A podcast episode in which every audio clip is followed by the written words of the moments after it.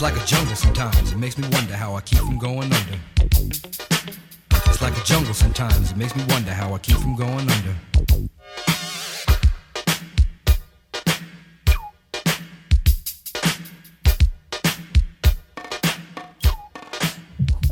Bonjour et bienvenue euh, dans ce nouveau. Euh, tu, tu veux présenter Présenter. Quoi Bonjour et Bonjour bienvenue. et bienvenue dans. Non mais tu dans présentes ou je présente Je sais pas, mais. Bah, Bah, euh, tu. vas-y. Bah, vas-y. Bon, Bonjour. euh, va- Vas-y, fais-le, fais-le. Ah, ok, ok. Eh bien, bonjour et bienvenue dans ce nouveau. Non, là, tu bouges les lèvres. Hein. mais je bouge pas les lèvres. J'ai rien, Vous- rien dit du Vous tout. voyez pas, mais il bouge les lèvres. Non, mais non. Ok. Je cache mes lèvres, je mets un masque. C'est bon, c'est obligatoire aussi ici. C'est obligatoire. que dans les transports. Ouais. Ok. Euh, bonjour et bienvenue dans ce nouvel épisode de CQLB B- numéro. Ça veut dire quoi déjà que... On a oublié, on a tellement l'habitude de dire Ouais. CQLB ou hashtag CQLB. Hashtag qui n'a jamais- Qui n'a jamais Qui est perdu. mort en poule, qui est mort dans l'œuf. Euh, Eh, le retour, on était rip ou pas On était rip, je sais pas. Euh, Non. non, non. Tant qu'on n'est pas rip, on n'est pas rip. Hein. Tant qu'il y a des gens qui commandent de temps en temps, genre, ah, vous êtes où? On n'est pas rip. Euh, effectivement. Ils ont demandé si on était rip. Ouais. eh bah, euh, non, on non. l'est pas. On On est là, regarde. Juste en bas de chez toi.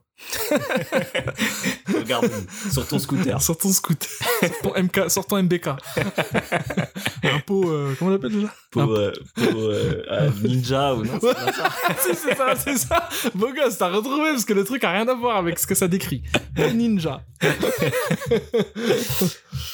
Waouh 32. 32, ouais.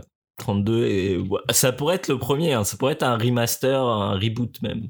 Euh, ça pourrait être le God of War 4, Ouais, qui s'appelle en fait God of War, c'est ça. euh, d'une saga qu'on n'a pas voulu oublier. Et que les développeurs On- n'ont on- pas voulu On oublier. n'oubliera jamais. N'oublierons jamais. D'ailleurs, c'est bizarre qu'on n'en ait pas eu euh, pour euh, Future of Gaming. Bah, j'aurais aimé une, tu sais, une world premiere. World Premiere. De...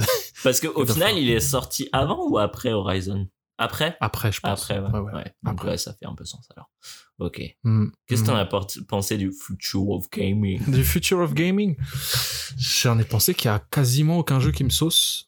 Euh, si ce n'est On est d'accord. euh, bah, comme j'aime trop les jeux pour dé- tout détester Non, non, bien sûr. je évidemment. vais jouer à Horizon 2 parce que je, le, le 1 je l'ai je l'ai acheté en, en solde de ouf là à un prix imbattable j'y jouerai et Mm. je ferai la suite euh, pour voir ce, que, ce, ce qui se passe tout ça mais je t'avais Mm. dit que j'avais même euh, commencé à écrire une story Oui, euh, ouais, ouais. que je t'enverrai hein. Tu m'as jamais envoyé. Ouais, je te l'enverrai, je te l'enverrai. J'ai un tas d'histoires dans mon ordi, laisse tomber. Et, et même euh, en, en papier, quoi. Et qui ressemblait euh, peu ou prou à Horizon Ouais. Zero Dawn. Zero Dawn. For, Biden. For Biden. J'ai entendu des For Biden. Alors là, mon Wow. pote. euh, Putain, il faut y, faut y aller. Hein, faut voilà, Hemingway se retourne dans sa tombe. Euh... et sinon, bah, il y a le Demon Souls Remaster. Ouais, ouais. Qui m'intéresse, que je veux y rejouer. Et je suis pas, je suis pas chaud pour rebrancher une Play 3. Pourtant, j'ai le jeu, j'ai tout, mais rebrancher la Play 3, remettre le jeu. Ouais. Jouer avec une manette aussi euh, Play Ouais, 3 hyper légère la manette Play 3. Ouais, très légère ça dépend laquelle mais il y en a une qui est plus légère que l'autre la Six Axis elle est Ouais. c'est une plume Ouais, je me souviens.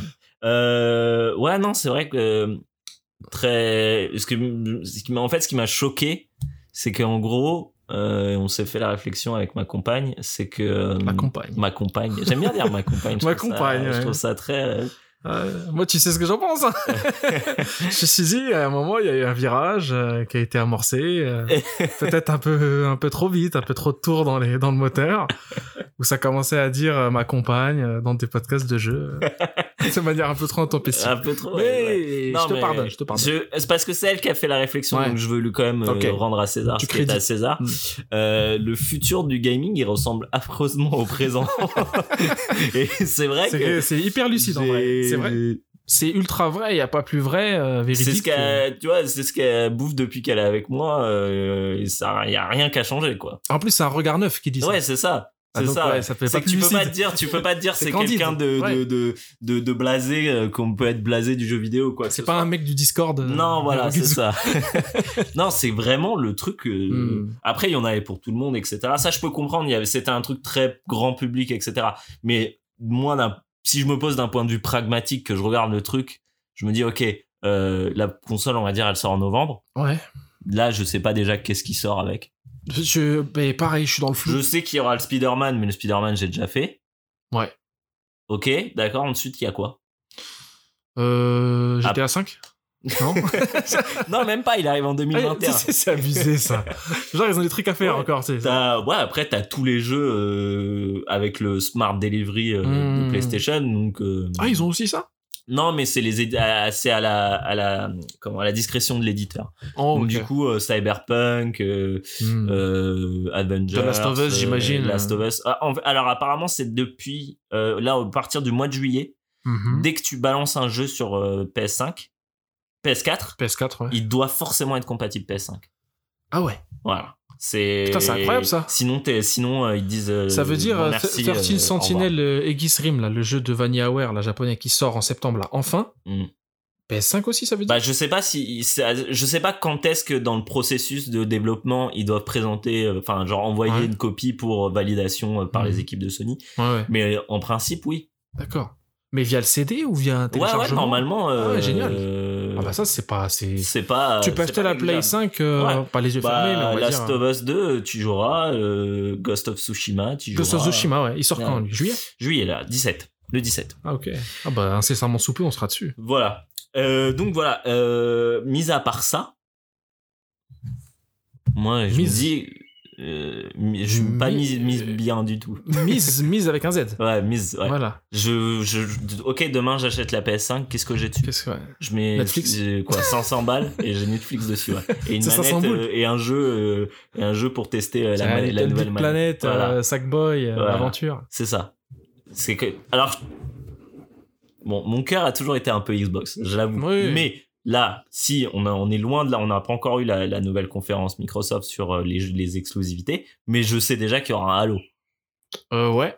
Voilà. Ouais, ouais. C'est vrai. Donc déjà à partir Rien de que là, ça, ça te donne envie. rien que ça, et je sais que déjà en fait le truc, c'est que je me suis fait la réflexion, je me suis dit là, si c'était une conférence Microsoft, je serais un petit peu saucé parce que je me dirais ok, en fait ce jeu-là, je peux l'avoir sur à la, à la sortie de la console, je peux l'avoir sur Game Pass. Ce jeu-là, je peux l'avoir aussi.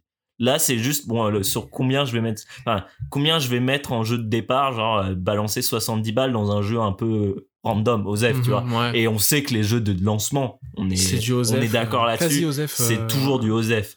Donc, du coup, le Game Pass, il apporte ce truc-là de se dire, bah, au, en final, tu t'en bats les couilles. Parce que tu vas, tu vas mettre quoi, allez, 400, 500 balles dans la console. Mais après, t'as le Game Pass. T'es au calme. mhm, Tous les jeux first party, tu les as day one. Ouais. Déjà, tu sais que t'auras un Halo. Ouais, Grande ouais. chance que t'aies un Forza. Donc, déjà, t'es, t'es mis bien. Ouais, ouais, ouais, oui, t'as, t'as au moins deux, deux blockbusters. Deux, voilà, euh, deux blockbusters pour commencer tranquillement. Puis la Puis, console de est plus façon, il y aura attirante. Cyberpunk au même moment, Aussi, ouais. qui sera, qui sera Ah, du coup, visiblement- Cyberpunk également profitera voilà, de cette... euh, Smart Delivery. ouais. Donc, déjà, tu sais que tu seras mis bien avec un petit space Cyberpunk à faire euh, avec des petites améliorations. Ouais. Apparemment, le gros patch euh, next gen arrivera plus tard Ouais. sur euh, Cyberpunk, mais déjà, tu auras des petites améliorations. Pareil pour Avengers. Bon, Avengers sera peut-être moins. Ah, Avengers sort quand d'ailleurs en août? Non, ils ont repoussé. Hein, c'est en Oh, putain. septembre, octobre ou truc comme ça. Qui, qui La fatigue, euh, la fatigue complète, hein. Ouais. l'anémie. Donc voilà. Pourtant, tu joues Iron Man. l'anémie. Ouais, bah, un Roman. euh, VR. Euh, un Iron Man d'un autre, euh, ouais, je sais pas, Ouais, d'un autre ouais, univers, d'un autre euh, univers, le euh, le, le Miss univers. Où les PlayStation 4 sont à 90 euros. Certainement. 95. 95, c'est ça. Les 5 balles font toute la différence. Surtout à Lidl. Euh, on, on lâche un mot sur... euh, Bon, déjà, on est content de vous retrouver. Ah, Purée, ça fait combien de temps? Euh, bah. Septembre ou octobre, quoi, le dernier? Ouais, c'était septembre, octobre. Presque un an, Ouais, ouais, Ouais, c'était, ouais. ça, septembre, ouais. 10 mois, 12... Non, 9 mois. Full English. Une gestation. Full English. euh, Full English, effectivement, With ouais. the accent.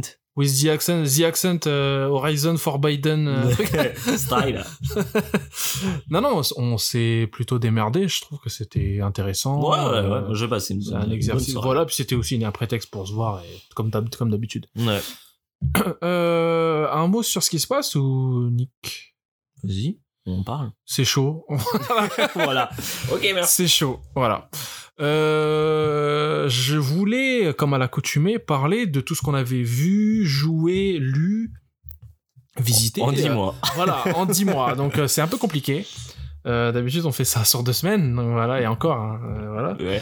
Euh, Au début. J'ai décidé pour cette occasion de te proposer un mini quiz, de nous proposer un mini quiz, et aux auditeurs ils peuvent participer aussi. On veut, je vais te citer une liste d'objets culturels, Mhm. Et tu auras le choix entre soit mise Mhm. avec un Z Mhm. euh, pour euh, donner ton avis sur cet objet, c'est-à-dire c'est de la merde, soit mise M-I-S-E. Tu vois, le français hein, et, ses, et, ses, et ses embranchements phoniques, phonétiques, euh, pour décrire un jeu, un jeu, une série, un film Mm. que t'as aimé. Ouais, mise bien. Au calme pour un truc qui t'a... Voilà, c'est ça passe. C'est Ouais. passable, calme, au calme. Et Miss. Et miss pour un truc euh, dont tu te fous complètement, en fait. T'as ni haine, Ouais, ni- Donc, miss, mise, mise E ok. Et au et calme. au calme. Au calme. Ok Ok. Alors, euh, Tu réponds toi aussi à Je chaque fois. réponds euh, également. ouais, voilà. Alors, The Witcher, la série. Au calme. Au calme. Star Wars 9. Mise avec un Z. Avec un deux Z. Avec plusieurs Trois Z. Z. ouais. Avec- ouais, Autant de Z qu'il y a ouais. de... De... Je sais pas, de... deux minutes infernales, deux minutes, deux secondes. pas, ouais. Ok, Watchmen, la série. Euh... Miss, honnêtement. Miss, Miss, Ouais, avec Miss. deux S. FF7 VR. Euh, VR. Non, non, ouah, Putain, un wow. nouveau concept. Pardon, FF7R, pardon. Euh... Remake. Euh, mise au calme. Mise au calme. Ouais. Mise et au calme. Ouais. Les, les, les Euh, deux, mais vraiment, vraiment... Gauthier, presque Gauthier pour moi. Voilà. Euh, Go- ouais, en vrai, pour moi, euh, dans l'attente et dans le Ouais. feeling. Street of Rage 4, Au calme. au calme. Euh, Minecraft Dungeons, Au calme. au calme. Children of, Children of Morta, pardon, Au calme. au calme. Euh, Spec Ops The Line, donc là c'est pour moi, Ouais. au calme. Au calme. Au calme, vrai au Ça calme. avait l'air. Franchement, Ouais. ça avait l'air lourd. Vrai au calme. ce que j'ai vu en, en, en stream, ça avait l'air lourd. Là on est toujours sur des jeux, hein, quasiment. Euh, Condemned, moi je te le dis, Dans mes souvenirs, mise E. Ah ouais. Ouais. Ok. Euh, j'ai envie de faire le 2. d'ailleurs. Ok. Euh, L'abominable, un livre de Dan Simmons que j'ai lu, que j'ai fini récemment. Mise au calme, Ok. lourdeur même. Je peux en citer un euh, de, de bouquin? Vas-y. Euh, Paiement accepté de Hugo Bienvenu, une BD. Ouais. Au calme. Euh, mise Au calme. de ouf. La suite, enfin la suite, l'autre bouquin qu'il a fait il y a pas longtemps qui est sorti, Préférence Système, j'ai moins aimé. Mais Paiement accepté, Hugo Bienvenu, ça déchire. C'est bon? Ouais. Ok. Le maître de thé de Yasushi Inoue, au calme. Tyler Reck, mise. Ah Avec plusieurs Z. voilà. Euh, si bien que ça en est devenu un adjectif. C'est complètement Tyler Reck, c'est pour dire Ah que c'est ouais, complètement mise. Voilà. Le Seigneur des Anneaux. Sur TF1 et que toi t'as vu Moi un j'ai peu vu avant. avant. euh, ouais. C'était les versions longues sur TF1 Non, Miskin. Ah, miskin alors. Mise pour toi. Alors, euh, pas mise, au calme. Au, calme pour moi et pour toi, mise au calme. Hiver, hiver, Ah, ah, le, le, le, Seigneur des Anneaux hivernal, il met toujours bien. T'as tout niqué dans Paname. euh, J'étais, j'étais dans le Gondor. Ah putain, mais qu'est-ce que c'est bien. Putain, mais qu'est-ce que ça a bien vieilli. Tout est- que tout est lourd. Bien. Tout tu, tu passes de scène poétique en scène poétique. Mais à des trucs à de l'épicness, je- incroyable. c'est impressionnant. Et on revient sur ce qu'on a dit. Enfin, moi, je l'ai jamais dit, mais je sais que toi, tu l'as déjà dit. Peter Jackson, pas un grand cinéaste, c'est tout. Mm.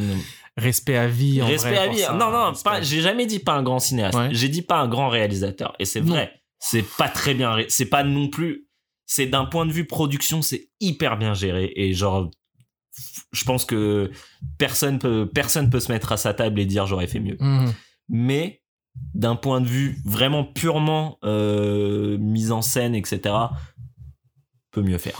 Moi, ça m'a fait plaisir et je l'ai vu euh, dès mes 10-11 ans quand j'ai vu le film Ouais. la première fois, le premier, que c'était fait par un gars qui kiffait l'univers. Ouais, non, clairement. C'est important, Mais surtout, c'est en fait, ça le fait plus sur The Hobbit parce que justement The Hobbit est un peu plus, euh, euh, comment dire, un peu plus questionné son existence que le que le Seigneur des Anneaux. Donc forcément, tu le vois plus que c'est pas le meilleur réalisateur et que peut-être Del Toro aurait fait mieux.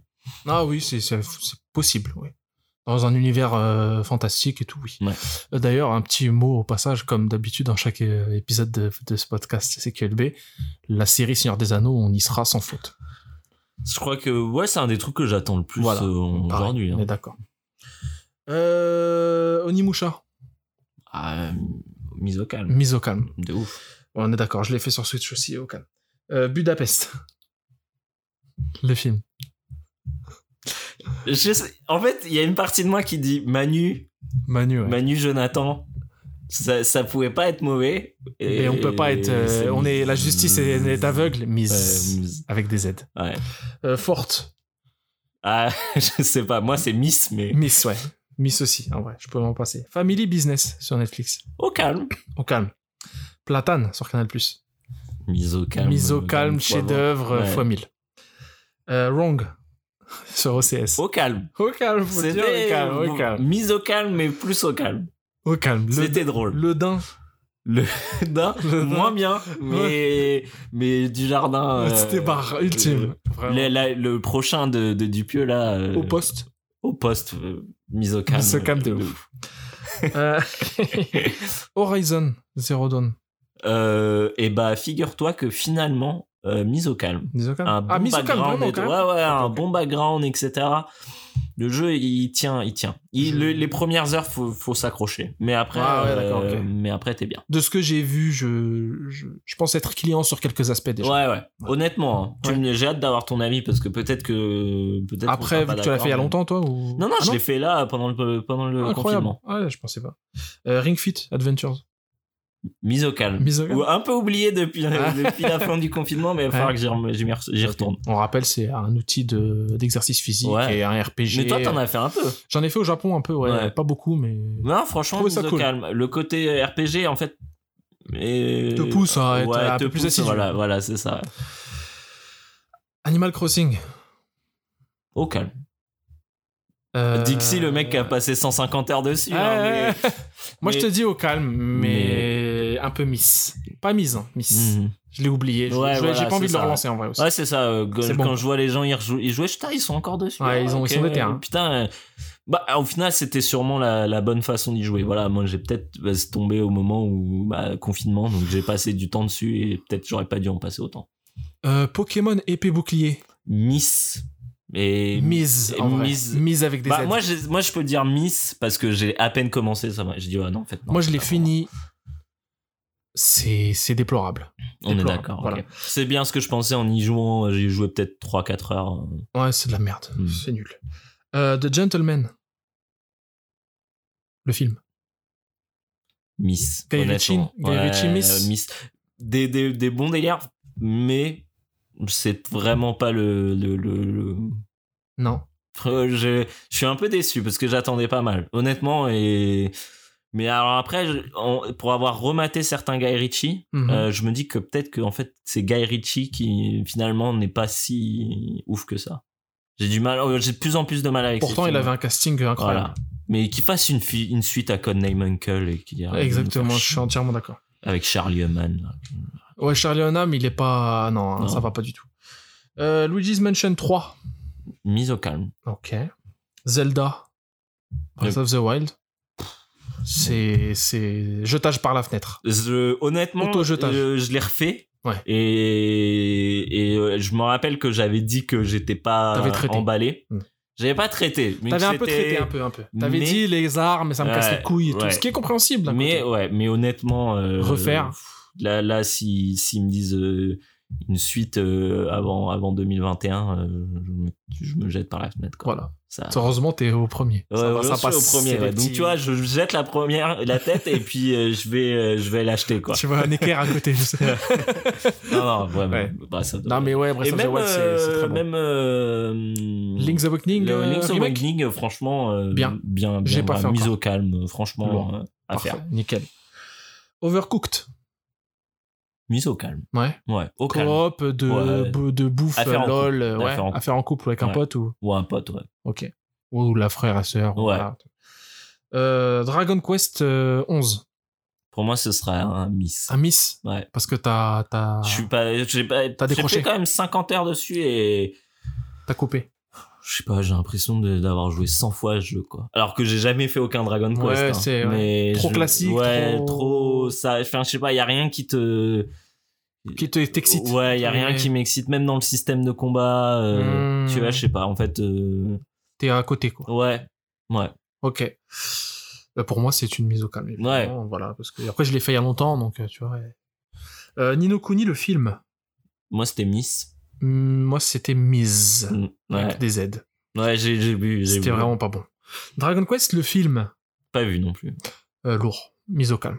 Très bon. Euh, What We Do in the Shadow, la série. Alors ça c'est une mise au calme que je vous conseille, honnêtement.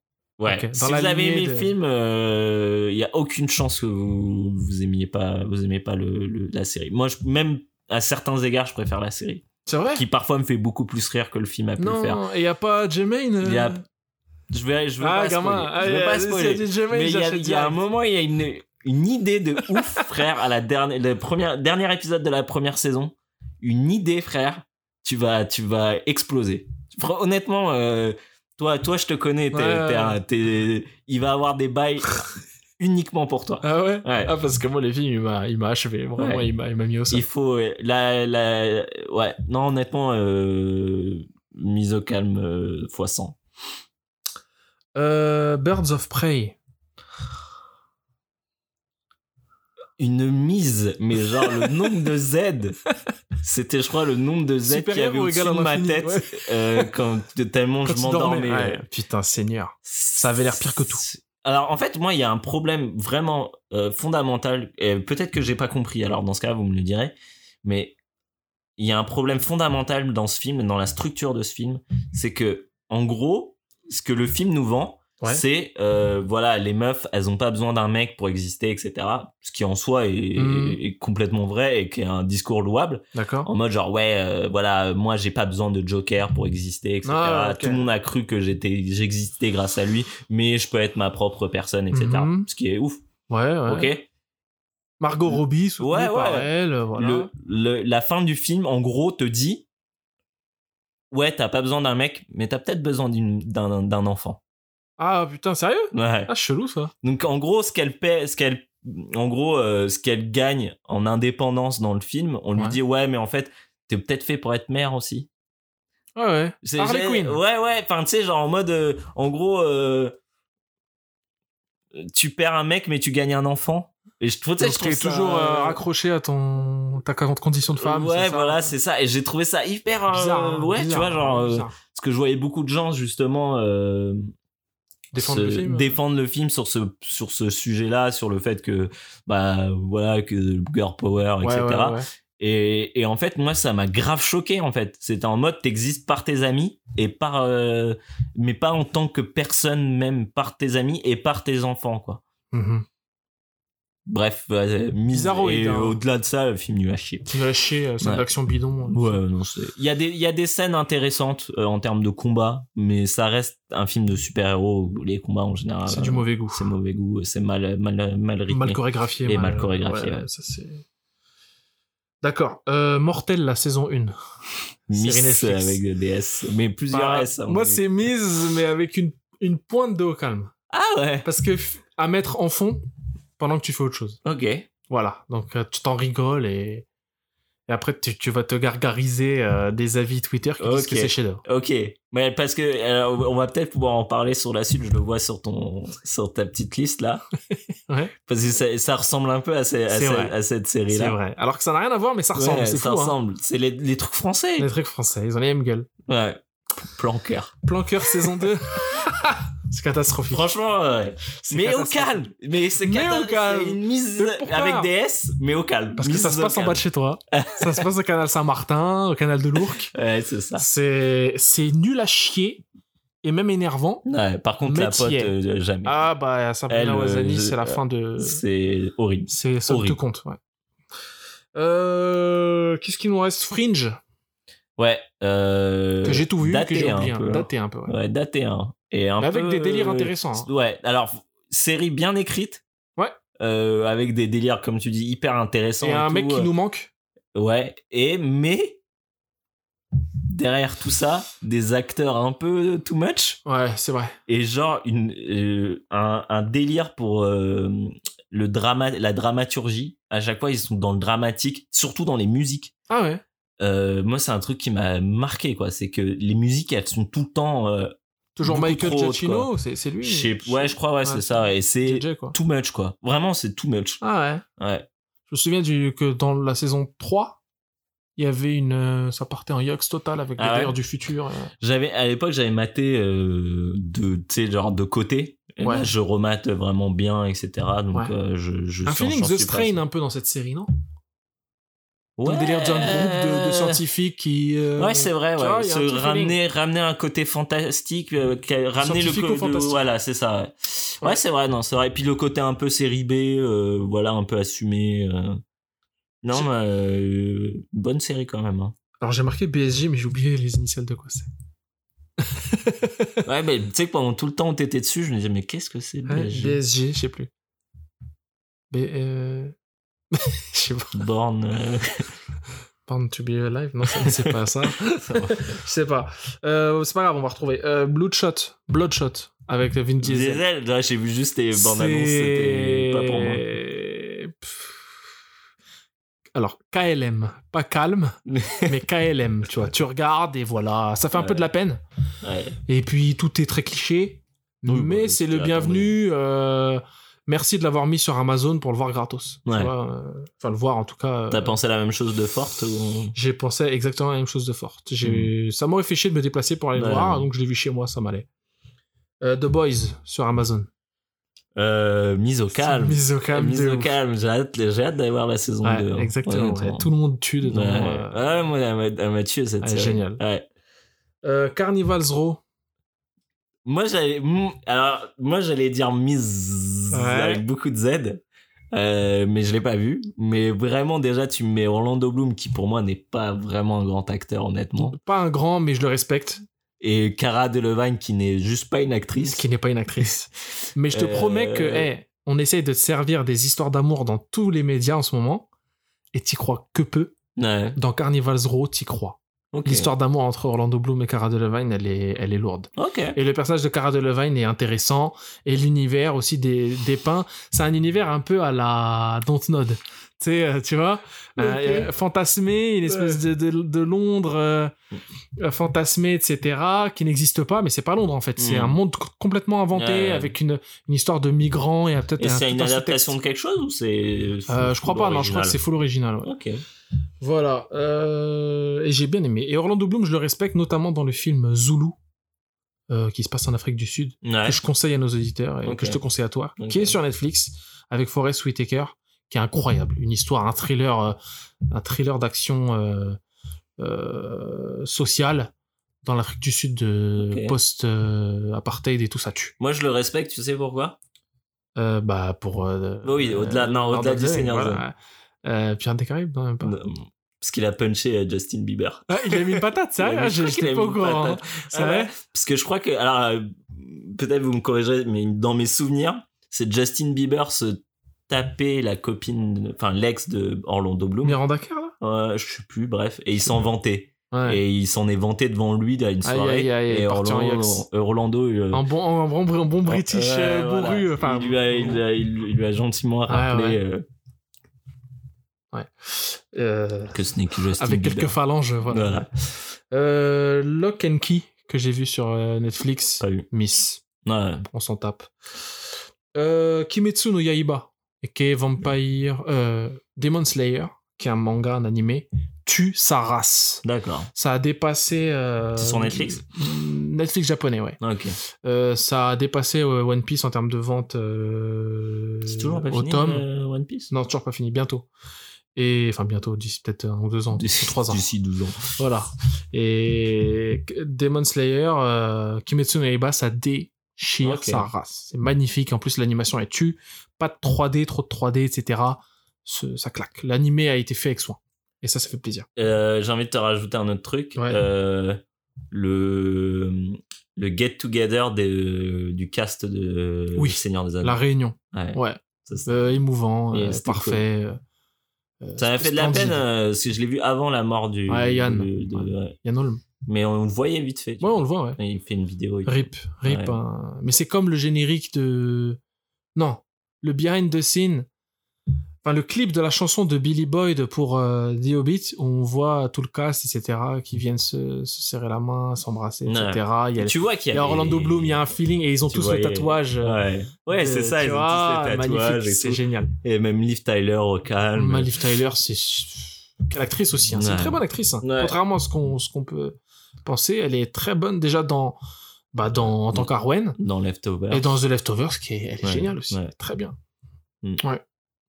Euh, voilà. BSG, on sait toujours pas ce que c'est. Euh, BSG, ouais, putain. je sais pas. Euh, Si vous avez, si vous savez, dites-nous. Ah BSG, les initiales, trouvez-les. Envoyez-nous envoyez un message. Hashtag CQLB. Quel, mais bien sûr, n'oubliez jamais Ah, hashtag. bien évidemment. ouais, voilà. Bon, euh, sinon, à part ça, euh, comment ça se passe en ce moment euh, Ça va? Bon, ça va. Bah, reprise? 2020, 2020 nous a un peu. Ouais. Faut passer à l'année suivante. hein, ouais. Ouais, bah, j'avais beaucoup de projets, honnêtement, et Oui, tout qui est tombé à l'eau. malheureusement. ouais. Tout est tombé à l'eau. Donc, bah, c'est un peu, un peu décevant, mais bon, tu vois, c'est comme toujours, tu, tu, tu te mets à la place d'autres gens ouais, qui grave. vivaient, à une, vivent une situation. Moi, j'ai toujours mon taf, je travaille, je gagne ma vie, je peux payer mon loyer, euh, ma bouffe, T'es etc. pas dans une merde, t'as pas de suis pas dans la responsabilité merde, de voilà. ouf. Non, euh, voilà, c'est ça. ouais. C'est ça. Donc voilà, on va pas se plaindre. Il y a des gens qui ont, qui ont- qui ont beaucoup plus pris cher pendant le confinement. Après, voilà, c'est clair que c'est une belle année de merde et que j'ai hâte, euh, j'ai hâte Tout que ça fait. se termine, quoi. Avec quelques aspects cool quand même. Ouais, ouais, toujours, bah, évidemment. Toujours du bon sinon, dans la merde. vie, elle vaudrait pas. La euh, merde, c'est de l'engrais, hein, tu sais, pour les- non, mais t'as raison, c'est, bien dit. Mais c'est vrai que voilà, euh, après, il y a toujours, euh, il se passe toujours des choses quand même, Mhm. tu vois. Ouais. Et toi? Toi, il y a Ouais, des opportunités ou pas? et- Il y a eu de il y, en a une. euh, Enfin, il y a, y, a, y a un event énorme là, qui vient de se, de se- concrétiser, qui va se concrétiser. Et il y a eu euh, ouais, des rencontres, on va dire. ça fait plaisir. Ça fait plaisir. Ça fait plaisir. Puis les beaux jours et tout. Ouais, bah, hein. l'été. Ça, c'est. ah, Pas de trois, hein, mais. Ça, on a c'est un peut-être. mini E3, euh, Ça, c'est gravissime pour nous. Ouais. Mais en fait, j'aime bien cette sensation d'avoir tous les jours un peu de plus. euh, même si, euh, même si c'est pas un E3, il y a- j'aime bien ce truc où il y a toujours un peu. euh, voilà, bah là, au moment où on enregistre, ce soir, il y a Cyberpunk. donc, tu vois, on a, on a, on a un peu. Tu vois, on a, on a- c'est un peu distillé, tu vois. Ouais. Puis on a le Future of Gaming. donc, Voilà, On a eu ça. La promesse. La promesse, ouais, bon. Pas tenue, Ouais. mais. Cet été, il y a aussi le cinéma en plein air à la Villette. Ah, c'est vrai, ils refont Et, ça. ouais. Et là, c'est le thème, c'est les grands espaces. Mhm. suggéré un thème. Il y aura les moissons du ciel, il y aura le Seigneur des Anneaux, le retour du roi. Juste ça. Ah je sais ouais. pas pourquoi. Bizarre, hein. il y a juste le 3. Il y aura euh, Leave No Trace, il y aura Leave No Trace, pardon. Il y aura Mad Max, Fury Road euh, et d'autres films. ouais. Ouais. Out, of Africa, Brokeback Mountain. Euh, non, non, il y aura des, de quoi se mettre sous la dent. Malheureusement, c'est l'endroit où tout le monde se rassemble pour X raisons. Moi, j'y serai, mais au compte-goutte et Mm. euh, des séances bien choisies. Hmm. J'aurais aimé voir Mad Max sur un écran immense Ouais, avec euh, le petit- la petite brise, ça va être full blindé. Ouais. Voilà, d'ailleurs on peut réserver sur leur euh, site, mais j'ai toujours pas trouvé. Ils disent Ah qu'il ouais. faut réserver, mais j'ai pas trouvé là. Ah, ouais, je sais Comment pas. Je sais pas si j'irais à ce genre de truc. Ah, je sais que toi, les... ouais, voilà, la foule c'est pas trop ton délire. mais- Moi j'irais, mais je pense accompagner, tu vois, pas tout seul Ouais. évidemment. Non, mais j'avoue qu'un petit, un petit film euh, en plein air, euh, c'est toujours. C'est euh, bon, hein. C'est toujours bien. ouais. Je me souviens que j'étais allé voir un film euh, dont j'ai oublié le nom euh, dans le sud, sur une place de la mairie, Ouais. tu sais, il y avait personne. Et c'était génial. Moi, j'avais vu euh, les parapluies de Cherbourg, je crois. Ouais. Sur, euh, je crois que c'était les Invalides ou un truc comme ça. Ah oui, je vois exactement le truc. De- Mm. Je crois que, ouais, je me rappelle de ce truc-là. Et c'était bien. C'est le feeling en fait. Ouais, c'est le feeling et summer qui est cool. le quoi. film a une autre saveur à ce moment-là. Les Ouais. cinémas ont réouvert aussi, on, on va s'y précipiter. Ouais. euh. Tu, tu vas, tu vas y aller, toi? Euh, cet été, ouais, euh, ouais. Il y aura Tenet, donc euh, je, j'y serai. Moi, je pense à supprimer mon abonnement. euh, Vraiment? UGC, ouais. Tu, tu y allais plus trop Non, j'ai plus trop. j'ai- En fait, à chaque fois, j'ai des mauvaises expériences. À chaque fois, il y a des gens qui sont casse-couilles. Alors là, vu que t'as déménagé, ça serait peut-être différent. Ouais, peut-être. ouais. Parce que les halles, faut, faut s'accrocher quand même parfois. Hein? Ouais. Tu vas voir un Marvel au hall, c'est là, c'est, c'est un coup dur. Ouais. Enfin bon. Ça dépend les, les, les, les- les séances, quoi. Il fallait bien viser les séances. Ouais, ouais. Enfin, voilà. Ok. Euh, bah, écoute, tu nous parles de. C'est moi qui dois parler? Bah, tu- oui, t'as le droit. Ok. Écoute. Euh, ouais, bah ouais. Qu'est-ce que tu nous as concocté? D'ailleurs, je t'ai même pas demandé. D'habitude, on se l'est dit à demi-mot, hein, mais... mais là, j'ai j'ai rien dit, quoi. De quoi? Voilà. Moi, j'hésitais entre plusieurs sujets. Finalement, j'en ai choisi un plutôt à l'aise avec un petit storytelling. Ouais. Je pense que ça va faire plaisir Non. à tout le monde. Moi, je voulais pro- euh, profiter. En fait, c'est un sujet que je voulais aborder depuis un, bout de temps parce que c'est quelque chose que vraiment bizarrement j'adore. Mhm. Euh, et euh, je voulais profiter parce qu'il y a H qui arrive le 1er Ouais. juillet euh, sur Netflix. Effectivement. Et donc, je voulais vous parler des, des sitcoms. D'accord. Alors, euh, quand je parle des sitcoms, vraiment, je parle des- le côté réellement pur sitcom, donc c'est-à-dire rire enregistré, euh, décor, euh, toujours les mêmes décors, etc. Et, euh, Très théâtral, quoi. Ouais, très, ouais, exactement, très théâtral, etc. Seinfeld, tous ces trucs-là. Voilà, c'est ça. Bah, euh, du coup, bon, bah, c'est pas une, pas, je vous l'apprends pas, hein, ça vient de, c'est comique de situation. Oui, bien sûr. ouais. Euh, toujours moins de 30 minutes, souvent majoritairement à caractère comique. Et du coup, pour t'en parler, moi j'ai essayé de prendre un exemple de mm, la série que j'adore, qui est Mon oncle Charlie, je vous en parle Ouais. souvent, donc Two and a Half Men. Mhm. Euh, donc c'est assez simple, tu prends euh, un personnage, donc là c'est Charlie Sheen, Ouais. Charlie Harper dans la, la série. Et euh, tu, tu rajoutes un élément perturbateur. Donc là, c'est son frère. Et en fait, je perds ma page parce que mon truc se verrouille. Euh, sauf Seinfeld. Seinfeld, il n'y a pas de. Y a pas d'élément Seinfeld, ça commence. C'est la vie des. C'est la vie, c'est tout. C'est euh, comme ils le disent dans la série, c'est show but nothing. Ouais.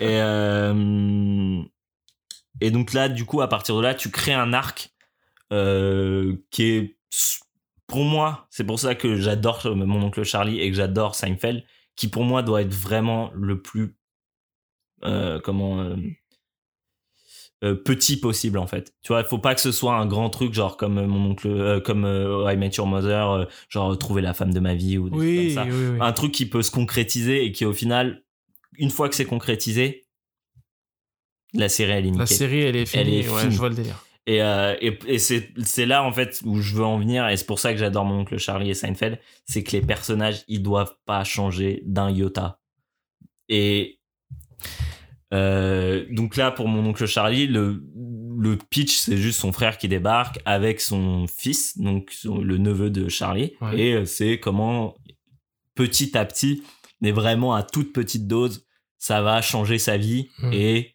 euh, faire de lui une personne peut-être un peu meilleure Mhm.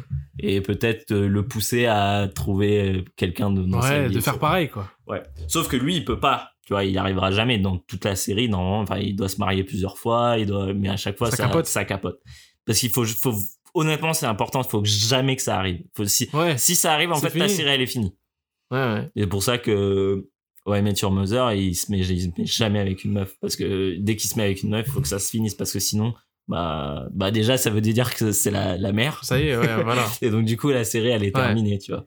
Euh, et en fait, moi, ce que j'adore dans ces séries-là, Mhm. c'est que c'est des séries en général que je regarde en faisant autre chose. Ou... Mhm.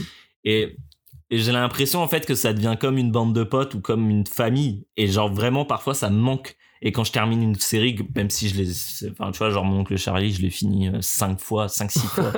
et, euh, et à chaque fois, ça me manque. Et genre, en général, je reprends juste après la série, même si je fais juste deux, trois épisodes et Hmm. ah bon, moi, ça. Tu connais tellement par cœur que Ouais. tu peux les regarder en vrac. Ouais, pas- ouais, bien sûr. Bah, j'ai- moi, j'aime bien quand même sur. euh, c'est un truc qu'on a vachement mal. Enfin, qui a jamais mal, mal été traité en France à Ouais. l'époque où nous, on était jeunes. Ouais. C'est que les séries, les, les- ces séries-là, elles étaient. Et même toutes, hein, en vrai. Ouais, même Stargate. Moi, le pire ce qui, qui arrivé, c'était Stargate.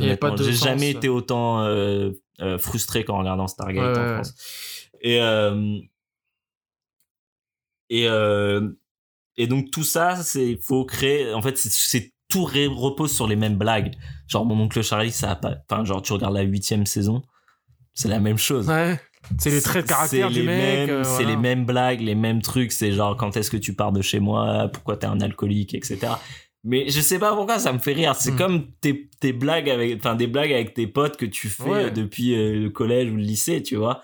C'est Hachek, par exemple. ouais, voilà, Là, c'est ça. Ça te fait toujours rire. Alors, et bah c'est à peu près pareil. Tu vois, c'est pour ça que je, je te disais que c'est un peu comme une bande de potes, comme une famille. C'est à chaque fois tu retrouves et t'as le je sais pas, t'as le même sentiment de manque quand Un t'es pas avec- réconfort. Ouais, voilà, c'est ça, exactement. ouais. J'ai une pote, enfin une pote à la fac. enfin depuis que j'ai perdu de vue, qui me disait ah je regarde toujours H parce que c'est une série anti-déprime. Ouais. Et c'est vrai parce qu'elle regardait ça dès qu'elle était triste quoi, elle me disait. Et je disais mais oui c'est vrai que ça a cette faculté les sitcoms que Mm. c'est tellement digeste, c'est tellement Ouais. ça passe tout seul et peu importe hein, les les sitcoms, hein, tu peux ça dure pas assez longtemps pour te faire chier. Ouais. Non, bah ouais. Et c'est pas assez. Ça parle de choses très compréhensibles euh, aussi pour ne pas te faire chier. Ouais, c'est vois, ça. ouais. tu, tu C'est moralisateur, mais pas trop. pas trop. Il y a un peu d'émotion, mais Ouais, pas trop. Voilà, c'est ça. Voilà, euh, c'est vraiment la- cet aspect digeste, c'est vraiment une invention de fou en fait les sitcoms. Euh, Ouais. D'ailleurs, pourquoi sitcom? Situation comique. Ah, situation comique. Ouais.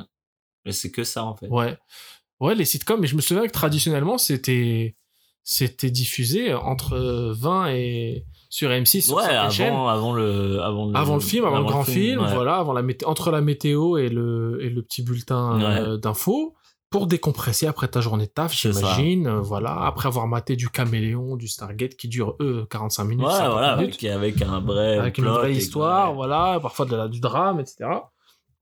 Tu regardais ça, Notre Belle Famille, tout ça, c'était les mêmes décors, cuisine, Mm. trucs. euh, Ouais, c'est ça. Et en fait, c'est, c'est, il y avait ce truc. Et il y a toujours deux trucs. Ce que je disais, c'est que tes personnages changent pas. Ouais. Donc du coup, tu sais, c'est hyper rassurant en fait d'avoir en face quelqu'un euh, qui est toujours la même personne en fait, tu vois. Et, euh, et c'est pour ça qu'il y a plein de, de sitcoms que les gens adorent, que moi je déteste. Ouais, Your Mother, je supporte plus. J'ai adoré pendant un temps, genre les premières saisons. Mais genre vraiment aujourd'hui, je peux plus mater ça. Non, ouais, moi ça m'a jamais fait rire, je t'avoue que. Je trouve que c'est des gens antipathiques. Et en fait, il y a, y a ce problème-là aussi, c'est que parfois tu revois les, les trucs et tu te dis, mais en fait, c'est une couille molle ce mec. Genre, lui, c'est un connard. Enfin, tu vois. Et. Euh, et. Euh, Souvent d'ailleurs, les acteurs de sitcom, permets-moi, hein, je te. Non, non, bien les sûr. acteurs de sitcom sont sont euh, cantonnés à ça ou alors ils sont connus Ouais. que sur ça Ouais. c'est difficile ensuite de monter Bah ouais, c'est rare tu vois Un, un acteur comme Charlie Sheen, qui est quand même pas un mauvais acteur. ah non ça, pour moi c'est un bon acteur hein, c'est Et il a fait, après, après ça, il a fait presque que ça, en Mm, fait. mm. Tu vois, il a fait Hot des Shot, caméos. bon voilà ouais. Mais je crois que c'était caméos, oh, C'était euh. avant mon oncle Charlie, Hot Shot. Ouais, ah oui oui peut-être si, le c'était- 2 si, après, si, c'était avant ouais. c'était avant Ouais. c'était avant bien sûr Mais euh, 90. tu vois, il avait, fait, il avait fait des films bien, tu vois, Platoon, Wall Street, c'est des bons films. C'est un bon Bah, acteur. il est issu d'une famille après qui, qui n'est pas des, une famille de gens euh, voilà, Mm. du, du cinéma. Mais euh, Charlie Sheen, par exemple, qui, est- qui a, j'ai compris son statut culte. Pour moi, il était déjà culte. Ouais. Charlie Sheen, pour moi, il était déjà culte depuis que j'étais petit. J'ai compris son statut culte quand il a fait l'interview, l'interview euh, à la télé pour son addiction à la Ouais. drogue, etc. Son, euh, le, fait qu'il soit, sé- voilà, le fait Mm. qu'il soit ses repos, etc. Euh, quand il s'était mis avec la crise de cul, là, Brie Olson aussi, Ouais. il vivait en concubinage avec une autre oui, meuf avec en même temps. meuf, deux avec deux meufs, ouais. ouais, c'était- C'est un ouf, ce gars-là. Et il a fait le, et ça a fait un, Mais le mec, il se faisait un million deux par épisode, Ouais, ouais, t'imagines il était vraiment bankable de ouf. Et j'ai compris aussi son statut culte quand il est apparu euh, en, dans Match été où il était le président des États-Unis. Ouais. Ça, ça m'a tué de rire. Et il était crédité en tant que Carlos Estevez, son vrai nom, euh, pas Charlie Sheen. Ouais. Mais euh, bah, mon oncle Charlie, d'ailleurs, ça a été écrit par Chuck Lorre. Ouais. Qui est. euh, Qui a fait quoi d'autre d'ailleurs bah, qui a fait Big Bang Theory. Oui, bah voilà, c'est Voilà. ça. Et, et Ah. c'est marrant parce que t'as pas mal de similarités au-delà des clins d'œil aux Ouais. différentes saisons. Euh, Genre, genre t'as Charlie Sheen qui apparaît à un moment dans Big Ouais. Bang Theory. T'as une série qui est créée dans Mon oncle Charlie ou mon oncle parce que Charlie Sheen dedans c'est un il écrit des jingles pour Mhm. des séries pour des des pubs etc Ça, son taf. et à un moment il crée un une, pour un faux manga de de, de samouraï démon je sais pas quoi Ouais, ouais. et à un moment dans Big Bang Theory il regarde cette série Ah, ça tue. et c'est des petits Magnifique, trucs comme ça. ça, Et ouais. tu vois, genre, par exemple, je sais qu'à un moment, dans, dans les premières saisons, je crois, dans la première saison de Mon Oncle Charlie, Ouais. il dit, ah, j'ai, j'ai aussi écrit ça, et il joue euh, euh, euh, les Tortues Ninja. Ah, ouais. Et en fait, Chuck Lorre, à l'époque, c'était un publicitaire, et c'est lui qui a écrit euh, le, le jingle de, de, de Tortues- des Tortues Ninja. Ah ouais? Ouais, c'est marrant. Ouais, c'est marrant. Et ouais. tu vois, il y a plein de petits trucs comme ça et t'as plein de, de, de, de... Moi, c'est aussi ce que j'aime bien dans les... C'est moins en moins... Enfin, non, ça arrive, mais c'est moins présent, mais c'est les, les, les guests, les caméos. Mhm. Moi, ça me fait rire, tu vois, genre quand t'as des cas... Bah, justement, quand t'as le père de, de Charlie Sheen qui vient... Et surtout sur ces séries-là, à l'époque, c'est que maintenant, tu peux voir, il y a des, des, jeux- tu sais, des gens à l'époque qui étaient pas connus. Tu vois, genre dans Seinfeld, Ah oui. t'as plein de gens. Plein de gens, ouais. Tu vois, genre t'as Brian Cranston Ouais. euh, dans. T'as Ju- Megan Fox dans. Ouais, bah, Ju- non, bah, elle avait un rôle, elle Ouais, était pas guest, tu vois, mais. euh, Ah, des guests, je veux dire Ouais. Ouais. Oui, il y en a plein, mais il y en a eu plein, même dans Friends, dans. Ouais, bah Il y a tout le temps des guests Ouais. dans tous les sens. euh, Et des gens qui, au final, euh, tu vois, genre, il y a Megan Fox à un moment dans Mon oncle Charlie. Euh, qui est-ce qu'il y a d'autres euh, Je sais plus. Enfin, bref. Euh, Big Bang Theory, il y en a plein. hein. Big Bang Theory, il y en a plein, mais du coup, nous, on n'est pas encore assez. euh, Enfin, c'est pas encore assez dans le temps pour qu'on puisse dire Ouais. Ah putain, mais lui, il est devenu hyper, hyper ouf, tu vois. L'un des premiers guests, c'est Steven Yeun, le mec de The Walking Dead. Et Ah ensuite, oui, c'est vrai, ouais, ouais, ouais, c'est vrai. C'est le mec qui habitait avant Ouais, dans qui habitait avant dans Ouais, l'appart, ouais. ouais. Mais pareil, Big Bang Theory, le, c'est, et c'est bizarre parce que j'ai un peu une relation euh, amour euh, euh, haine Mhm. avec parce que d'un côté, je la trouve vraiment nulle à chier, vraiment, Ça- genre d'un point de vue pragmatique, mais je peux pas m'empêcher Oui, de la oui, regarder. tu- oui, je vois ce que tu veux dire. Tu vois, genre euh, un mec qui vient me dire Big Bang Theory c'est de la merde, je dis ouais non, j'avoue, Big c'est Bang vraiment Theory. de la merde. C'est alors moi pour moi c'est Hall of Fame en fait. Big Bang Theory. Si on, on- faisons le Hall of Fame de le panthéon Des des, sitcoms sitcoms. Moi, c'est En commun, pas versus, en commun. OK. Je sais qu'on fait en commun ici. Euh, moi je te dis notre belle famille quand on était petit. Parce que, pareil, c'est exactement ce que t'as dit en fait. T'as tout décrit. Le délire de les, les personnages n'évoluent pas, Non. Mais quand il y a une évolution, tu la sens. Ouais. Et je te rappelle, euh, dans la, dans la, notre belle famille, c'est une histoire d'une famille recomposée, Ouais. en fait. Ouais, c'est ça. Patrick Duffy qui Step embrasse, by voilà. step. Step by step, ouais. Avec le générique. euh, euh, le générique, il est, pour moi, il est Ah Hall of ouais, Fame. mais bien sûr. Il est Hall of Fame. Avec euh, Et dans le parc d'attractions. Voilà, J'avais trop envie d'y aller quand j'étais petit. splash, Ouais, la le splash. Et ils sont toujours éclaboussés, ça change toujours de qui est éclaboussé. Ah ouais? Bah oui, parce qu'il y en a qui quittent la série, il y en a qui viennent, il y a l'attente, Mm. etc. Et le délire dans, dans ce, ce truc-là, c'était le beau-frère de Suzanne Summers, donc la daronne, la, la maman, euh, euh, qui euh, est Bron- joué par Bronson Pinchot. Et qui est un coiffeur, c'est franc, délire euh, Jean-Paul Gaultier avec une coupe, des gars années 90 avec des pulls en vague, etc. Et qui parle avec une, c'est en VF, un espèce, une espèce d'accent, euh, et qui, euh, genre, est un mec de la haute, etc., qui est venu euh, dans le salon de coiffure de, de notre belle famille. Euh, un personnage inoubliable. Aussi, un autre personnage qui est euh, Cody, le neveu de, du père de Mhm. Patrick Duffy. Franck Lambert, quoi, Cody Lambert, qui habite dans une caravane dans le jardin, euh, tu oui, vois c'est vrai. ouais. et qui en fait est un ouf des arts martiaux ce gars-là, euh, Sacha Mitchell, tu vois. Et je me souviens que ce gars-là, pendant toute la série, il essaye de bailler euh, Dana, la fille de la blonde là, la Mm. fille de Stacy Keenan, la, la fille de machin, là. la fille de, de la maman. La maman, Voilà. ouais. Donc voilà, Mm. qui est en fait sa belle cousine entre guillemets, mais voilà, loin quoi. Step cousin. Voilà, step cousine. Et il la, il la, il la kiffe en fait, il la kiffe de ouf. Et elle, elle le prend pour un bolos qu'il est en fait. C'est un gars bête, un C'est peu. ouais, c'est un gars un peu ouais. bolos, un peu con, tu vois, un peu con-con, mais avec un fond euh, en or, un cœur en or. Et à un moment, elle se fait agresser, genre elle est en- en mode, elle s'embrouille avec sa mère et elle décide de prendre le, le bus pour aller je sais pas où voir son père. Et elle prend le car, en fait, dans une gare routière un peu abandonnée et tout. Euh, là où ils habitent, c'est à Portland, hein, je te rappelle. Euh, Lequel, Portland euh, Oregon. Non. Et euh, ouais, et euh, il euh, et lui il la rejoint en mode non arrête et tout.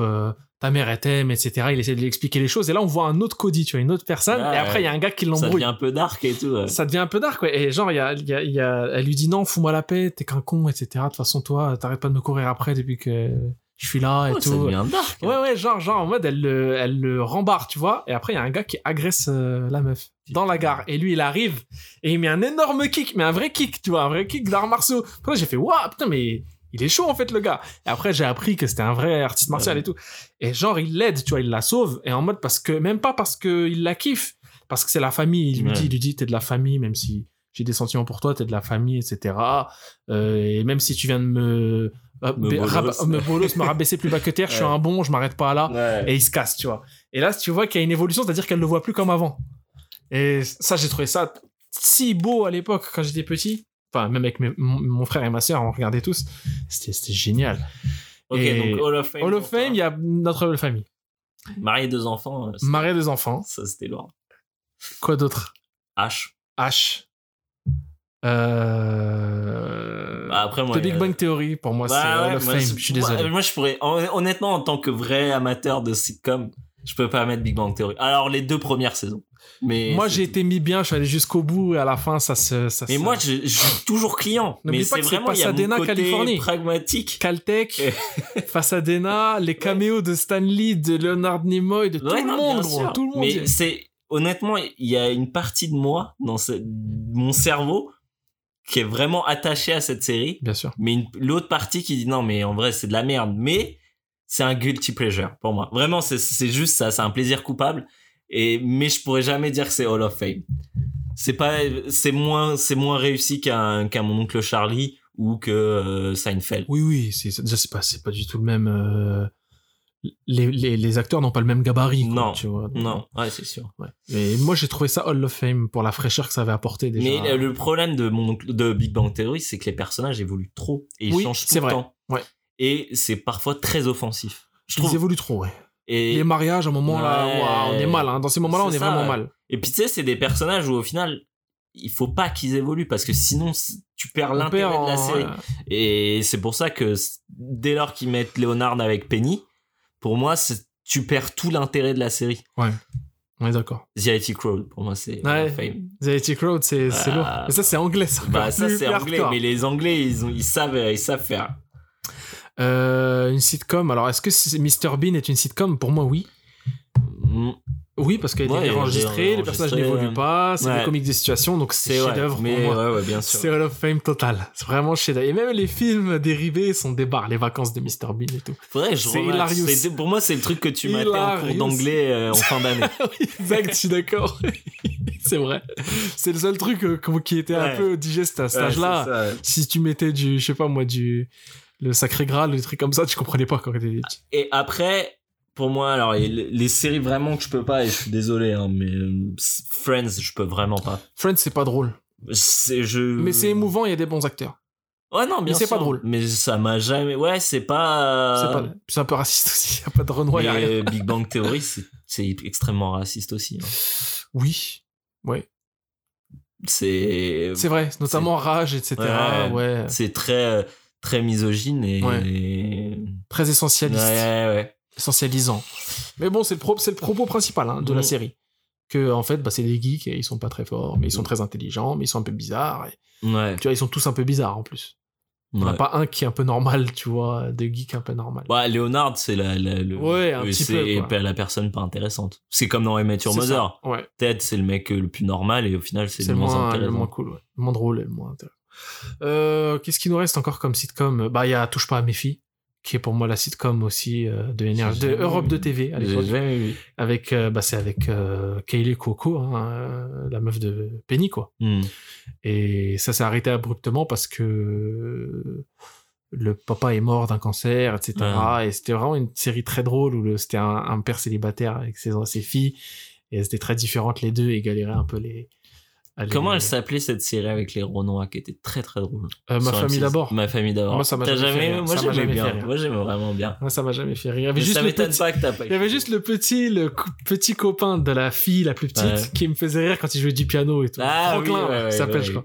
Ça, Une marrant. espèce de Steve Urkel remodélisé quoi. Bah alors, c'est c'est- Steve Urkel, c'était quoi déjà la série? Euh, C'était une notre euh, pas- une Je sais plus. une famille, Je sais plus comment ça s'appelait. la vie de famille, La vie de famille. la vie de famille, Ouais. je crois, et c'était vraiment bon ça. Ah ouais, Ah ouais, avec de Neal et tout, c'était génial, là, c'était ouf. Pareil, tu vois, j'ai jamais maté. euh, Le Prince de Bel Air. Oh, Ah, une Prince de Bel de Air, faudrait que je remate, mais ça, ouais, quand j'étais petit, j'adorais. Pareil, euh, Will Smith euh, à son top, top level. Qu'est-ce que je. me- Oui, Vraiment, vrai, hein. ouais. Le vrai Will Smith. Le vrai Will Smith avant, ouais, avant, avant tout. Avant tout, avant toute la dégringolade. Ouais, la dégringolade du mec. euh, Ouais, Avant Gemini Man, quoi.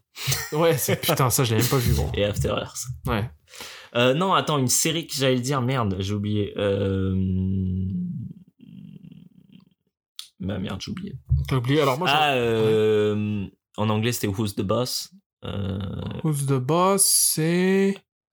Alors, euh, ah, euh, ma- la sorcière, non? Pas Non, ça, non, non, tu sais, c'était euh, avec euh, le mec qui, euh, qui est l'espèce d'italien euh, qui euh, qui devient une bonne à tout faire euh, chez une meuf et puis il y a une relation entre les deux euh. Putain, ça me dit rien du tout. ça. Euh, merde comment ça s'appelait en, en français de boss. Bon, euh, de sinon, il y a, il y a toujours. Euh, The Nanny aussi Ouais, voilà, c'est ça. Ouais, ouais. Euh, Nounou d'enfer Nounou d'enfer, c'est génialissime. Euh, les personnages de, de du majordome et de Miss Babcock, c'est chef-d'œuvre. C'est vraiment l'écriture. Le meilleur perso de la série, c'est lui. Euh, Monsieur Sheffield, qui est un faux Richard Gere, un peu, tu vois. ouais ouais c'est Ouais, vrai on kiffe, on kiffe. Et Madeleine Zima, qui joue la petite. petite Madame est servie. Madame est servie, ouais. C'était pas mal ça. La petite petite Madeleine Zima qui joue la petite fille euh, de la fille fille fille euh, Ouais. cadette de Monsieur Sheffield qui joue dans le deuxième épisode de euh, Twin Peaks, Ah. la saison 3, où elle est grande, hein. Et c'est une il y a trop, il y a trop de guests hein, dans, Il y a dans- énormément dans guests. la saison 3 de Twin Ouais. Peaks, hein, il faut suivre. hein.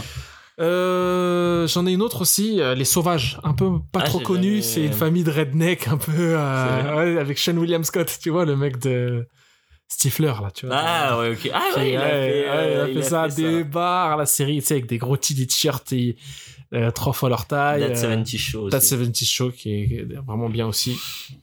Euh, Qu'est-ce qu'on a d'autre? Est-ce que H ça passe toujours aujourd'hui? Ça passe. Non sûr. mais il y a certaines vannes où je me dis ça passe pour les 90, les enfants des Ouais, 90. tu vois parce que je me dis parfois tu vois notamment euh, quand Béa elle sort avec un asiatique là, L'accent, l'accent il est- l'accent. Mais l'accent est lourd, je suis désolé, il est débarre.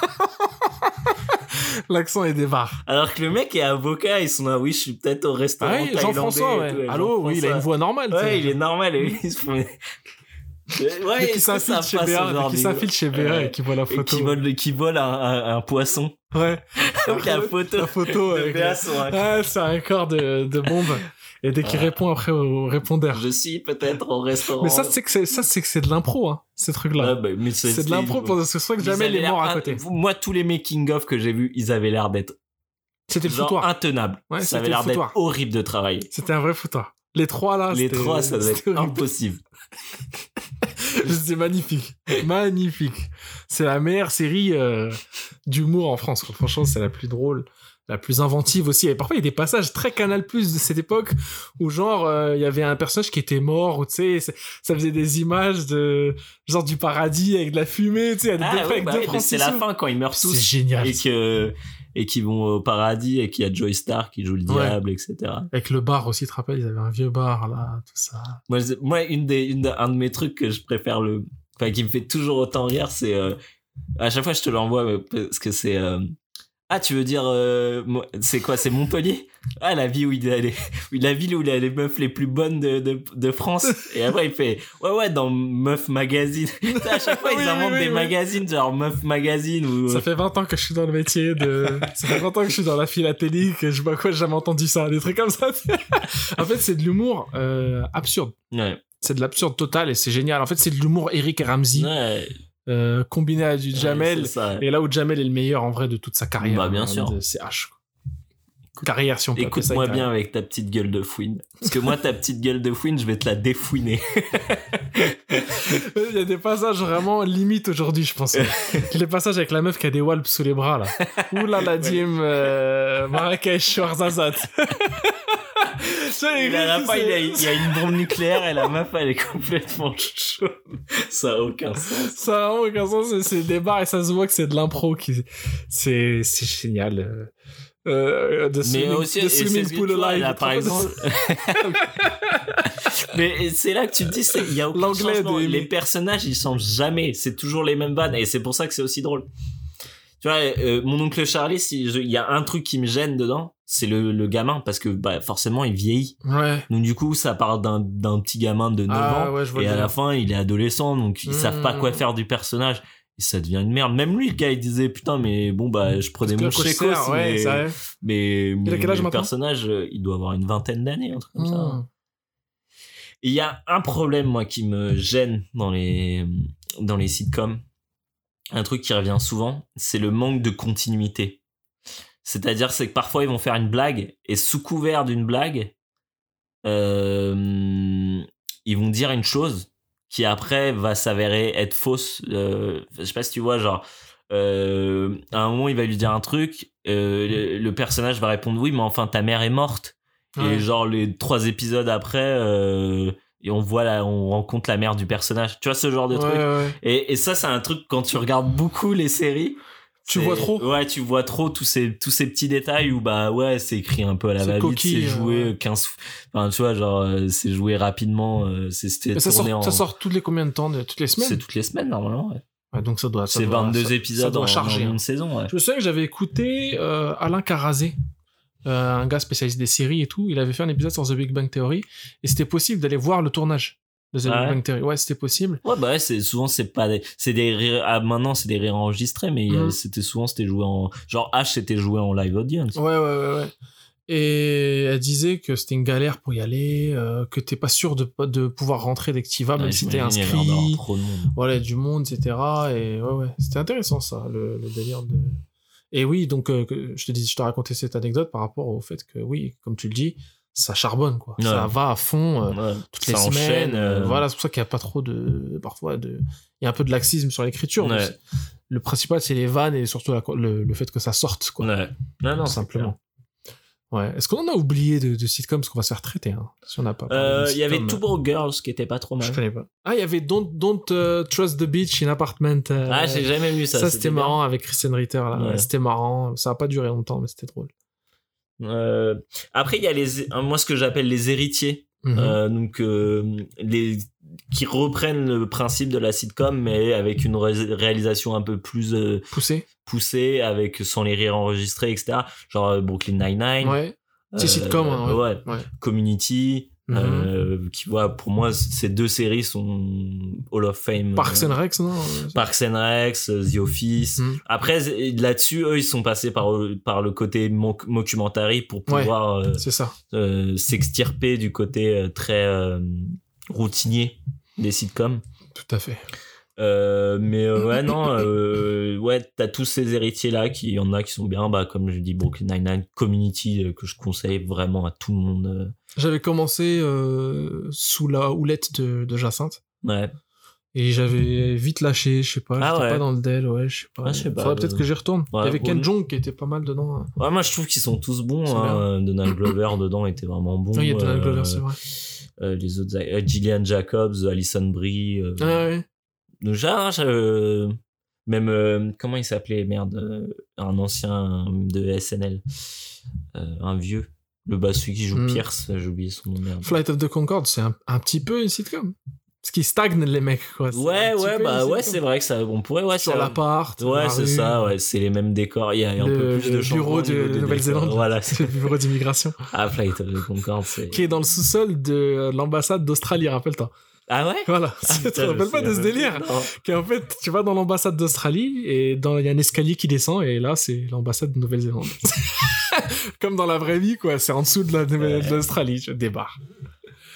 Ah, euh, ouais, les non, euh, les sitcoms, euh, faut valider. faut faut valider, faut t'es obligé de regarder les classiques. Je fait. pense que tout le monde a au moins une sitcom euh, de cœur, tu vois. Ouais, bien sûr. Moi je te dis, c'est il y a The Big Bang Theory, il y a Notre Belle Famille, il y en a plusieurs en fait des comme ça. Et ce qui est bien, c'est qu'aujourd'hui avec Netflix et euh, Amazon, beaucoup Amazon, ils font vachement, euh, tu vois, euh, Seinfeld, euh, Mon oncle Charlie, tu peux regarder ça sur Amazon, tu vois. Mhm. Euh, Il y a même euh, euh, comment euh, marier deux enfants, il y a euh, une nounou d'enfer.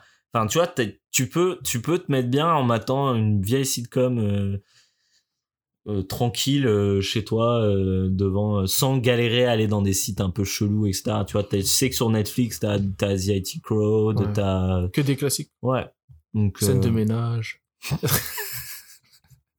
J'étais un obligé. gars, hein. une fille. Un gars, une fille. Un gars, une fille, c'était pas mal, hein. Franchement, un gars, une fille, c'était pas mal, hein. Ça a mal vieilli, je pense. Ça, je pense que ça a mal vieilli, mais Les c'était- blagues ont mal vieilli, quoi. C'est Mais c'était intéressant. je C'est une vision un peu datée du couple, quoi. Surtout que maintenant, c'est un gars, un gars euh, qui a quitté la France parce que ça sentait euh, la merde, et une fille qui. Ouais, bah, ouais, bah parce que il- en même temps, des fois, c'est difficile euh, aujourd'hui de défendre des pédophiles. euh. Est-ce que c'est faisable déjà? Et bah, visiblement, euh, certains ouais, arrivent et ils arrivent même à lui donner des, des, des Césars. Des donc, Dingue, hein. c'est ouf. C'est ouf. Ouais. ouais, mais c'était une différente, c'était une époque différente. C'était une époque différente. C'est un produit de son époque. Ouais. C'est, faut séparer. euh. Mais c'est vrai que quand tu vois, euh, c'est marrant, hier on en parlait avec euh, mon frère, on parlait de ça, de, de, de, de, de l'époque où, euh, où euh, il y avait une certaine forme de pédophilie qui était acceptée. Tu vois, genre euh, les Cohn-Bendit, François ouais, Mitterrand, ouais, etc. ouais. euh, même Non, Saint-Laurent. pas François, c'est Frédéric. Frédéric, pardon, ouais, pas, pas, voir. Salis pas, non, non. Ça désolé. pas Mitterrand. Désolé, président. Voilà. Non, non, mais tu vois, et c'était en fait, c'était sous, sous prétexte d'une espèce de euh, de d'esthétisme, de- je d'un délire un peu esthète. Euh, ouais, ouais. Euh, on pouvait parler de de, de, de Hmm. pédophilie, c'était accepté, tu vois. Hmm, ouais. Il y avait une. euh, comment. euh, Tiens, une espèce de un côté un peu Lolita, tu vois, c'est genre. ça, voilà. Ouais, non, mais c'est c'est des artistes, etc. Voilà, c'est ça, tu peux pas comprendre. non, Il y a un peu de philosophie, Ouais. un peu de sensi- sensibilité. et de- Très, très ghetto, hein, cette ambiance. Je, je ne recommande pas. non, ouais, non, Je moi non plus, quoi. Par contre, ce qu'on conseille, c'est les sitcoms. Définitivement. Ouais. Mon oncle Hmm. Charlie Seinfeld, si vous, si vous voulez commencer. Seinfeld. euh, Seinfeld, ouais. Qui a sur. euh, Mais en VF, je crois qu'en VF, non? Non, non, non, c'est VO. Ah, ok, ok. Non, mais attends, il y a qu'en VF sur Amazon, non, Seinfeld? Non, non, non. Il y a VO Il y a VO. Ok. Non, non, il y a la VO, mais il y avait des problèmes sur certains euh, The Office, appareils. c'était en VF, miskin. Ah ouais, Ouais, Non, j'ai maté il y a pas si longtemps. J'ai tout rematé. Je sur Play 4, c'est en VF. euh, Ouais, mais Horrible. les quatre, frère. J'ai coupé. Faut arrêter. Ah, faut aller euh, sur le PC Je sais pas, mais moi, la Play 4, euh, j'arrête. Tu vois, genre au CS, tu, Ah, peux, tu peux y atteindre, tu peux y arriver que si t'as un compte euh, J'ai PlayStation. jamais, jamais réussi à regarder quoi que ce soit sur OCS euh, Play 4. J'ai regardé sur mon téléphone, dis-toi. Tellement c'était Ouais. invivable. Euh, non, ouais, Seinfeld. Et en fait, Seinfeld, c'est un peu la quintessence de ce que je- j'aime dans la, dans la sitcom parce qu'il y a ce truc de, même à la fin, ça joue sur le fait que ils ont pas changé, tu vois. Genre, euh, genre euh, Jerry, qui joue son propre rôle, Hmm. Euh, le mec est incapable d'être en couple parce qu'il est trop auto-centré, tu vois. Comme dans la vraie vie où il s'est marié très tard. Non, dans la vraie vie, il, il est marié, il a des enfants. Mais il s'est marié très tard, genre dans les 40 Ouais, ans. ouais, ouais, c'est vrai. C'est fou ça. Ouais. Je l'ai appris dans son dernier. euh, Dans son dernier spectacle. spectacle, tu l'as maté? J'ai commencé. Je l'ai vu, ouais, il est pas, il est pas zinzin. C'est, mais ça a jamais été un grand stand-upper, honnêtement. euh.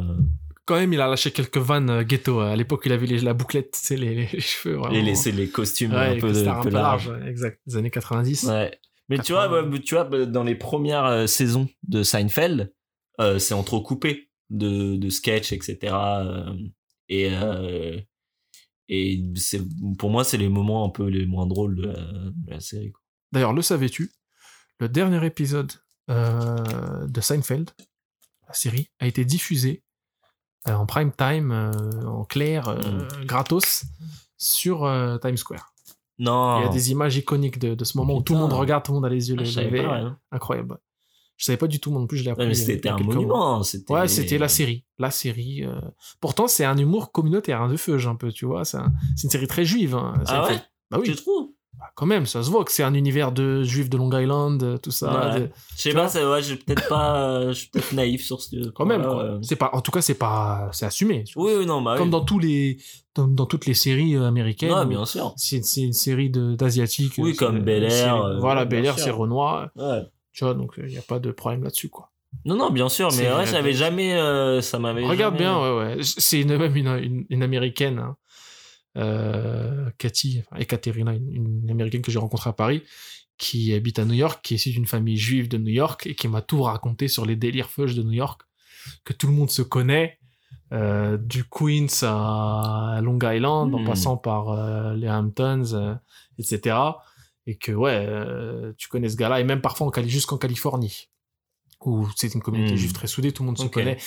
Quand je dis juif, c'est pas forcément pratiquante religieuse, mais juste la Non, communauté, de- des familles, d'origine. voilà, euh, d'origine, etc. hmm. De, voilà, de- ils se retrouvent dans les fêtes, etc. Et voilà. Et ils se connaissent tous euh, de près ou de loin. Ok.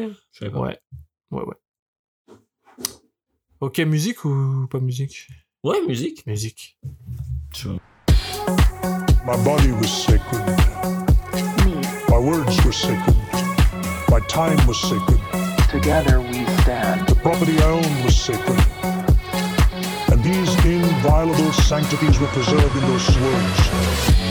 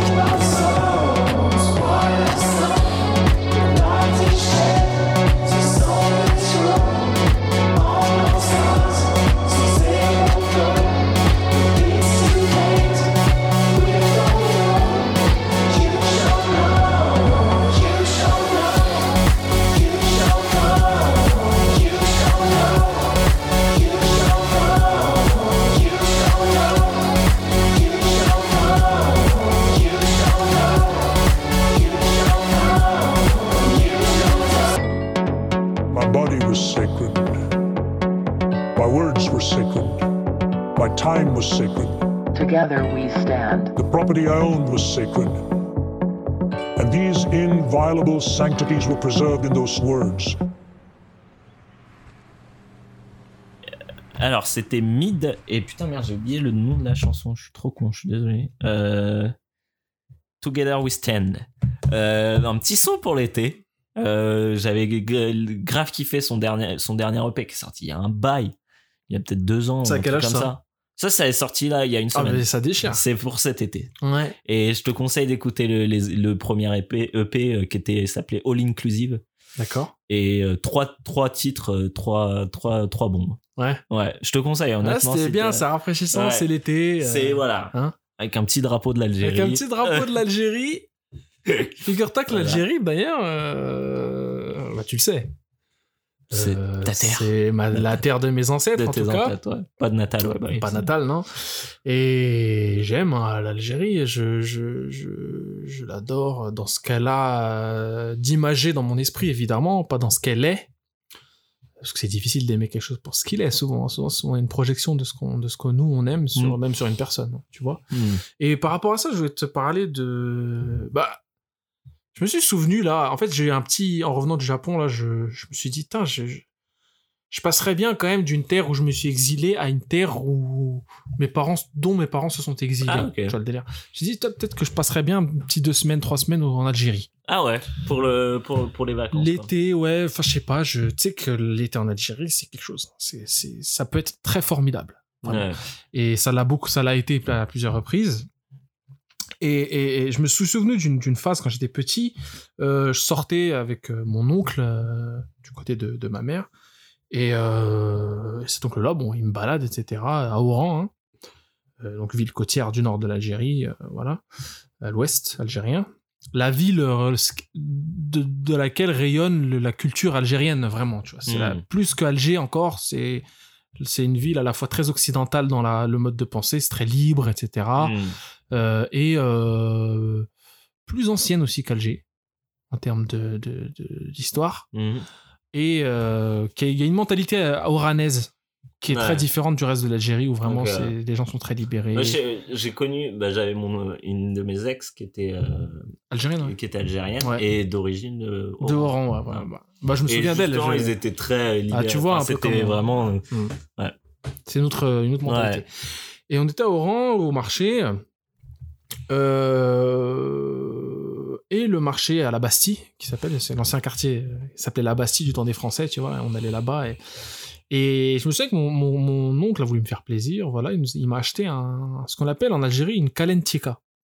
Et la kalentika, déjà tu t'en- t'entends la sonorité, elle est pas arabe, elle est Non. plus espagnole. Ouais, c'est ça, c'est ce que j'allais dire. Voilà. Et en fait, c'est une purée de pois chiches euh, cuite euh, au grill.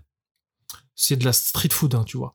Et euh, dans du pain, un pain spécial, et tu manges ça. J'aime Ça pas trop. bon. Ah, C'est- l'air trop bon. Ah, un peu sec de nom, mais C'est- si tu mets une petite sauce. Bah, huile d'olive, ils mettent, tu vois. Mais c'est un plat typique de l'Ouest algérien, tu vois. Enfin, un plat typique. C'est de la street food, c'est pas vraiment un Hmm. plat. Pas une cuisine, tu vois. Et parce que des plats, il y en a, tu vois, des, des tagines, etc. Bref. Et il me donne ça, c'est un truc qui vaut rien du tout. Hein. Vraiment, ça vaut 30 centimes euh, d'euros, tu vois, même pas. Hmm. Et ça te cale, tu vois. Tu mets ça, c'est un parpaing dans le bide, hop, là, la journée, c'est bon, quoi. Ah, du pain, du, du pois du chiche pain, du et purée de pois chiches et de l'huile d'olive, tu vois. Ouais. Et euh, ce truc-là, euh, parfois quelques épices, etc. Moi, je peux pas. Tu vois. Les pois chiches, j'aime ça, mais la purée de pois plus le pain. Surtout à l'âge de 12-13 ans, j'étais dans le mal, euh, le mal. Tu vois. Je me suis dit, c'est pas possible. Je dis non, merci, euh, Khali, euh, tonton. C'est, ça veut dire tonton. Euh, je mange pas ça et tout, merci. Et il m'a dit, Wahed Roumi. Tu vois, il m'a dit, en me regardant avec dédain, il m'a dit, t'es à la Wahed Roumi, ça veut dire, toi, t'es vraiment un, un romain, en fait. Ouais. Genre, t'es, t'es, t'es, t'es- pas algérien, ouais, t'es pas, de chez nous, t'es pas un. Wold Bled, comme on dit, un fils du pays, tu vois. Et je me suis dit, déjà bâtard, déjà, déjà. enculé, salopard, ouais, de, de me traiter, mais après, c'était, ça, c'est notre, vraiment notre quotidien, nous, les émigrés, de se faire traiter de blanc ou de français Ouais. euh, en Algérie. euh, voilà. Ça fait partie du game, quoi, de, d'être ni algérien ni français, tu vois. Ici, on t'aime pas, là-bas, on t'aime pas. Ouais. et t'es à cheval entre deux, deux civilisations. Mais moi, je, je le prends pas comme quelque chose de mauvais, ça me, ça me, ça me construit, et j'ai pris les deux identités, je les ai Mhm. étudiées, je les aime les deux, la France et l'Algérie. L'Europe et l'Algérie. Et, l'Afrique du Nord. Et donc, je me suis posé cette question, euh, bon, il y a quelques années au pluriel, de euh, qu'est-ce qui se passe, euh, pourquoi Rumi en fait, tu vois, pourquoi Romain? On m'appelle un Romain Tu vois le délire? Hmm.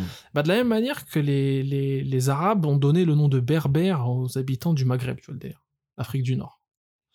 Les Arabes, en Arabie, donc de là où ils viennent, quoi, de, donc le- Hmm. la région du, du ce qu'on appelle le, Le Moyen-Orient. le, ouais, le Moyen-Orient aujourd'hui, et même plus précisément la péninsule arabique, Donc, euh, ils savaient pas trop ce qu'il y avait à l'ouest, tu vois. À Mm. part l'Égypte. Au-delà de l'Égypte, ils savaient qu'il y avait des petits royaumes, des roitelets, des tribus, mais on savait pas vraiment ce que c'était. Et ils appelaient ça les Berbères parce que dérivés, bon ça c'est une théorie, de barbares, euh, ouais. de les C'était Romains. un peu péjoratif, quoi. Alors oui, mais surtout que ça avait une autre signification qu'aujourd'hui euh, que celle de, de, de Philippe de Villiers quand il dit les barbares. C'est pas euh, des gens bru- qui ont pas de culture, euh, Mm. bru- brutale, une brutalité euh, innée, etc. Et une, une espèce de sauvagerie, d'animalité euh, de- de- de- des êtres humains qui seraient barbares. Là, c'est vraiment ceux qui ne sont pas de culture arabe, comme les Romains disaient des barbares et les Grecs disaient des barbares, ceux qui ne parlent pas le latin, ceux qui ne parlent pas le grec, ceux qui ne sont pas de la culture hellène, ceux qui ne sont pas de la culture romaine. Ok? Berbères, barbares. Eux, les berbères, donc les populations euh, autochtones d'Afrique du Nord, je te parle d'Afrique du Nord en tant que. De même de Maghreb, en tant que Maghreb euh, berbère. Et le Maghreb berbère, c'est la Libye, la Tunisie, l'Algérie, le Maroc et la Mauritanie. C'est ça. Où il y a vraiment une culture berbère. Et cette culture-là, eux, ils s'appellent, euh, les berbères, hein, ils s'appellent eux-mêmes Amazirs, tu vois. Les Amazirs, c'est, ça veut dire homme libre, tu vois, en, langue berbère. Et ça remonte tout ça à, un roi qui s'appelle Aderbal. Euh, Aderbal, c'est un roi euh, de, la, de, la, de la Numidie, donc le royaume euh, aujourd'hui actuel Algérie-Tunisie. L'Ifriqiya, comme ils l'appelaient les, les, les Arabes, à l'époque de, de, l'Empire romain, Aderbal, il vient de se faire jarter du trône par un, un roi qui s'appelle Jugurtha. Un mec qui lui a fait, il lui a retourné son, son trône, il lui a dit dégage de là, il l'a exilé. Et à cette époque-là, ces royaumes-là, là, étaient dans l'Empire romain inclus. Hmm. Mais c'était une espèce de dépendance-indépendance. Ok, ouais. C'était pas vraiment comme euh, l'Empire romain, euh, Rome, tu vois. Ouais. C'est-à-dire que c'était euh, Ils, avaient, ils étaient encore un peu libres, quoi. encore un peu libre. Ils étaient simplement féodés, en fait, à Rome, des Hmm. vassaux, tu vois. La vassalité. Et ce gars-là, Aderbal, qui était l'ancien roi, donc, va à Rome demander le soutien de, de, de l'Empire, de voilà de la de la tête euh, de la tête du du, du, du serpent, euh, ceux qui l'ont soutenu déjà dans, dans son royaume, qui l'ont appuyé, venez m'aider, etc. Parce que Adherbal, lui, ce roi-là qui a été exilé, c'est le petit-fils d'un autre roi qui s'appelle enfin, qui s'appelait Massinissa. Et ce mec-là, euh, c'est celui qui a aidé vraiment les Romains à abattre Carthage. Ok. Carthage, les Carthaginois, qui étaient un royaume dans l'actuelle Tunisie, qui euh, était le principal ennemi des Romains dans la mer Méditerranée, tu vois. Il y a eu deux guerres, la première guerre punique, la deuxième guerre punique, qui a la deuxième guerre qui a abouti justement à la destruction totale de Carthage, mise à feu, à sac, Hmm. avec l'aide notamment d'Aderbal, qui était euh, un petit vassal euh, un peu à l'ouest de Carthage et qui a aidé les Romains justement dans cette destruction. En rétribution, il s'est dit, ils vont m'aider à revenir sur le trône. Sauf que euh, ça se fait pas. Ça se fait pas. Jugurtha, il reste en, pla- il reste en place. Il essaye d'obtenir une, une, une, une indépendance qu'il n'arrive pas à avoir parce que la Rome, euh, pas question de laisser. Euh, voilà. Surtout qu'à cette époque-là, et même toujours aujourd'hui, c'est des, des endroits assez stratégiques Ouais. parce que c'est des terres extrêmement fertiles, le- l'Afrique du Nord, et pas question de, de laisser tomber euh, ces, ces coins-là. Hmm. Mais une question. Ouais, dis-moi. Euh, c'est sûrement très bête, mais comment ces, comment ces peuples ils faisaient pour communiquer à l'époque? J'imagine qu'ils avaient des langues différentes. Alors, euh, à cette époque-là, il y avait la langue commune, donc le, le latin parlé dans le- dans l'Empire, parlé par les élites. Hmm. Donc Adherbal, il parle latin. hein. C'est Ah, un roi, il parle latin. Il parle également le berbère, Tifinag, euh, euh, une forme ancienne en fait de berbère, qui a en fait parce que le berbère actuel est un mélange un peu a eu des influences comme l'arabe euh, d'Afrique du Nord, de l'arabe, de l'espagnol, du français, etc. Ouais. Mais à l'époque, c'était une langue complètement autochtone, quoi. Hmm. Tu vois. Euh, Ah ok, donc quand même, si t'étais dans l'Empire, tu devais parler... euh, Voilà, c'était. De toute façon, c'est toujours. Mais avant que l'Empire arrive, ils font comment pour communiquer? Ah, ils parlent leur langue, ils ont. Non, non, mais ce que je veux dire, c'est que comment ils communiquent avec l'Empire s'ils ils ont pas encore été annexés, donc ils sont pas forcément encore le latin, non? Bah, l'annexion, elle se fait dans la force. Ouais, Déjà, donc c'est ils vois. demandent pas vraiment... euh, Voilà, y a pas de pas communication. trop. euh, Voilà, c'est un peu comme les, les conquistadors quand ils arrivent en euh, dans l'empire euh, aztèque. Ouais, Pff, L'aztèque, Ouais. euh, il le parle pas trop, quoi. moi la bise, puis suce-moi la bise. Exactement. Fais-moi la bise et ramène-moi l'or avant que Ouais. je te coupe euh, ta tignasse. Hmm. Euh, Enfin, même déjà, ramène-moi l'or et je te coupe ta tignasse. De toute façon, quoi qu'il arrive. Euh, donc oui, c'est. Après ça, c'est des questions très obscures que tu me poses que je saurais même pas vraiment te répondre parce que c'est vraiment très ancien. Ouais. Et bien souvent, dans les... Bon là, je te parle d'un, extrême conquistador et aztèque, c'est vraiment deux univers différents. Il y a un énorme océan qui les Ouais. sépare. Il y a aucun lien, en fait, Ouais. entre la Mésoamérique et, et l'Europe. En revanche, il y a déjà des liens, euh, par exemple, entre la Chine et le Japon.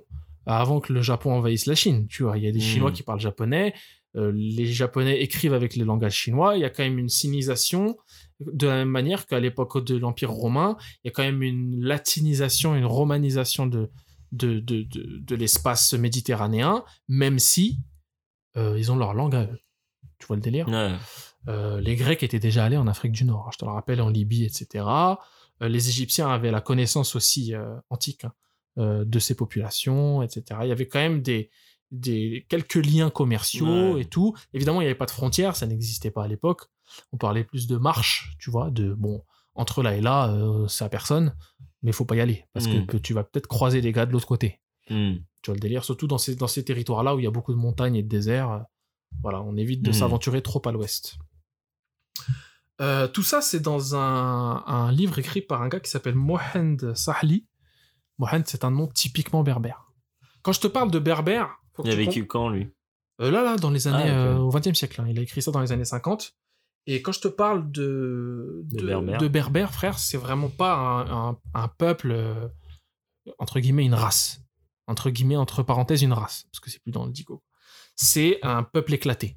C'est-à-dire que tu as les berbères d'Algérie, les berbères, aujourd'hui, hein, Hmm. de Tunisie, euh, les berbères du Maroc, euh, les berbères de Mauritanie, des berbères en France évidemment avec les immigrés, etc. Donc, donc dans ces berbères-là, tu as des Kabyles, tu as des Chaouis, tu as des Rifs, euh, tu as des Chleux en Maroc, tu as des Mozabes, il y a plein de peuples en fait, tu vois. C'est un peu comme, je te dirais, les Celtes aujourd'hui. Il y aura les Bretons qui parlent le breton, Mm. il y aura les Basques qui parlent le basque, les Asturiens, il y aura les Irlandais, Mm. les Écossais, ils parlent pas tous la même langue, mais ils sont liés par une culture commune. Tu vois le délire? Ils sont liés par euh, une musique, par exemple, une langue, le gaélique, Euh, bah là, la langue, c'est euh, le berbère. Euh, ils sont liés par une histoire commune, des noms aussi. Aujourd'hui, beaucoup de Kabyles, euh, etc., s'appellent Massinissa, Jugurtha, etc., Jouba, euh, des noms euh, comme ça, quoi. Aderbal, Hannibal, tu vois, Hannibal, Mm. c'est aussi Carthage, tu vois, mais c'est aussi berbère. Et je te parle de ça parce que c'est mal connu. tu sais, on parle de l'Afrique du Nord, euh, ouais, les Haragas, les gens qui traversent en bateau euh, la, la Méditerranée. Hmm. On te parle d'une Afrique du Nord qui est délaissée ou euh, obscurantiste, euh, l'islam euh, fanatique, ce qui est pas totalement faux, mais ce qui est exagéré et on oublie que c'est une histoire extrêmement riche. Tu vois le délire? Mm. Extrêmement riche. L'Algérie aujourd'hui, c'est le pays le plus grand d'Afrique, le pays le plus grand du monde arabe, le pays le plus grand du pourtour méditerranéen. Donc déjà, tu vois, ça se pose là. Des ressources euh, incroyables en termes de minerais, de, de pétrole, de gaz, euh, dans la culture aussi des terres fertiles, des terres arables euh, à foison, etc. Comme au Maroc, comme en Tunisie un petit peu. Enfin, moins en Tunisie, mais au Maroc et en Libye. Euh, la structure politique du Maghreb, comme je t'ai dit, elle était connue des Égyptiens qui l'ont transmis un peu de loin aux Arabes. D'accord? Donc, quand la conquête du Maghreb, enfin, en tout cas de l'Afrique du Nord, qui s'appelait pas encore Maghreb, s'est faite au 7e siècle par les Arabes, contrairement à ce qu'on peut penser, et à ce qu'on veut nous faire croire aussi dans l'histoire et dans les enseignements, et ne, même, ne serait-ce même que dans l'enseignement euh, des parents qui te disent voilà comment ça s'est passé en Algérie, on est musulman parce que ça, parce que ça, Hmm. au Maroc, euh, ils te disent, eux, dans le discours, que euh, on s'est converti suite à l'invasion. Ce qui est faux, en fait. Parce qu'il n'y a pas eu de conversion forcée. Parce que les populations sont restées chrétiennes longtemps aussi, après l'invasion des Arabes. Parce qu'elles étaient chrétiennes, hein, je te rappelle. Augustin d'Hippone, euh, Saint-Augustin, qu'on voit, il y a une station de métro dans Saint-Augustin. Ouais. Ce Saint-Augustin est algérien. Il est né en Algérie, mort en Algérie. Euh, il est un des pères fondateurs de l'Église. Et l'un des pères fondateurs de l'Église est un Algérien qui se disait, qui se disait africain. Il Ouais. se disait africain, il se disait pas européen. Aujourd'hui, l'Église catholique, euh, Ils veulent oublier. Ils veulent, ils veulent pas. ils veulent pas assumer. Ouais. Ils veulent pas assumer. Tu vois le délire?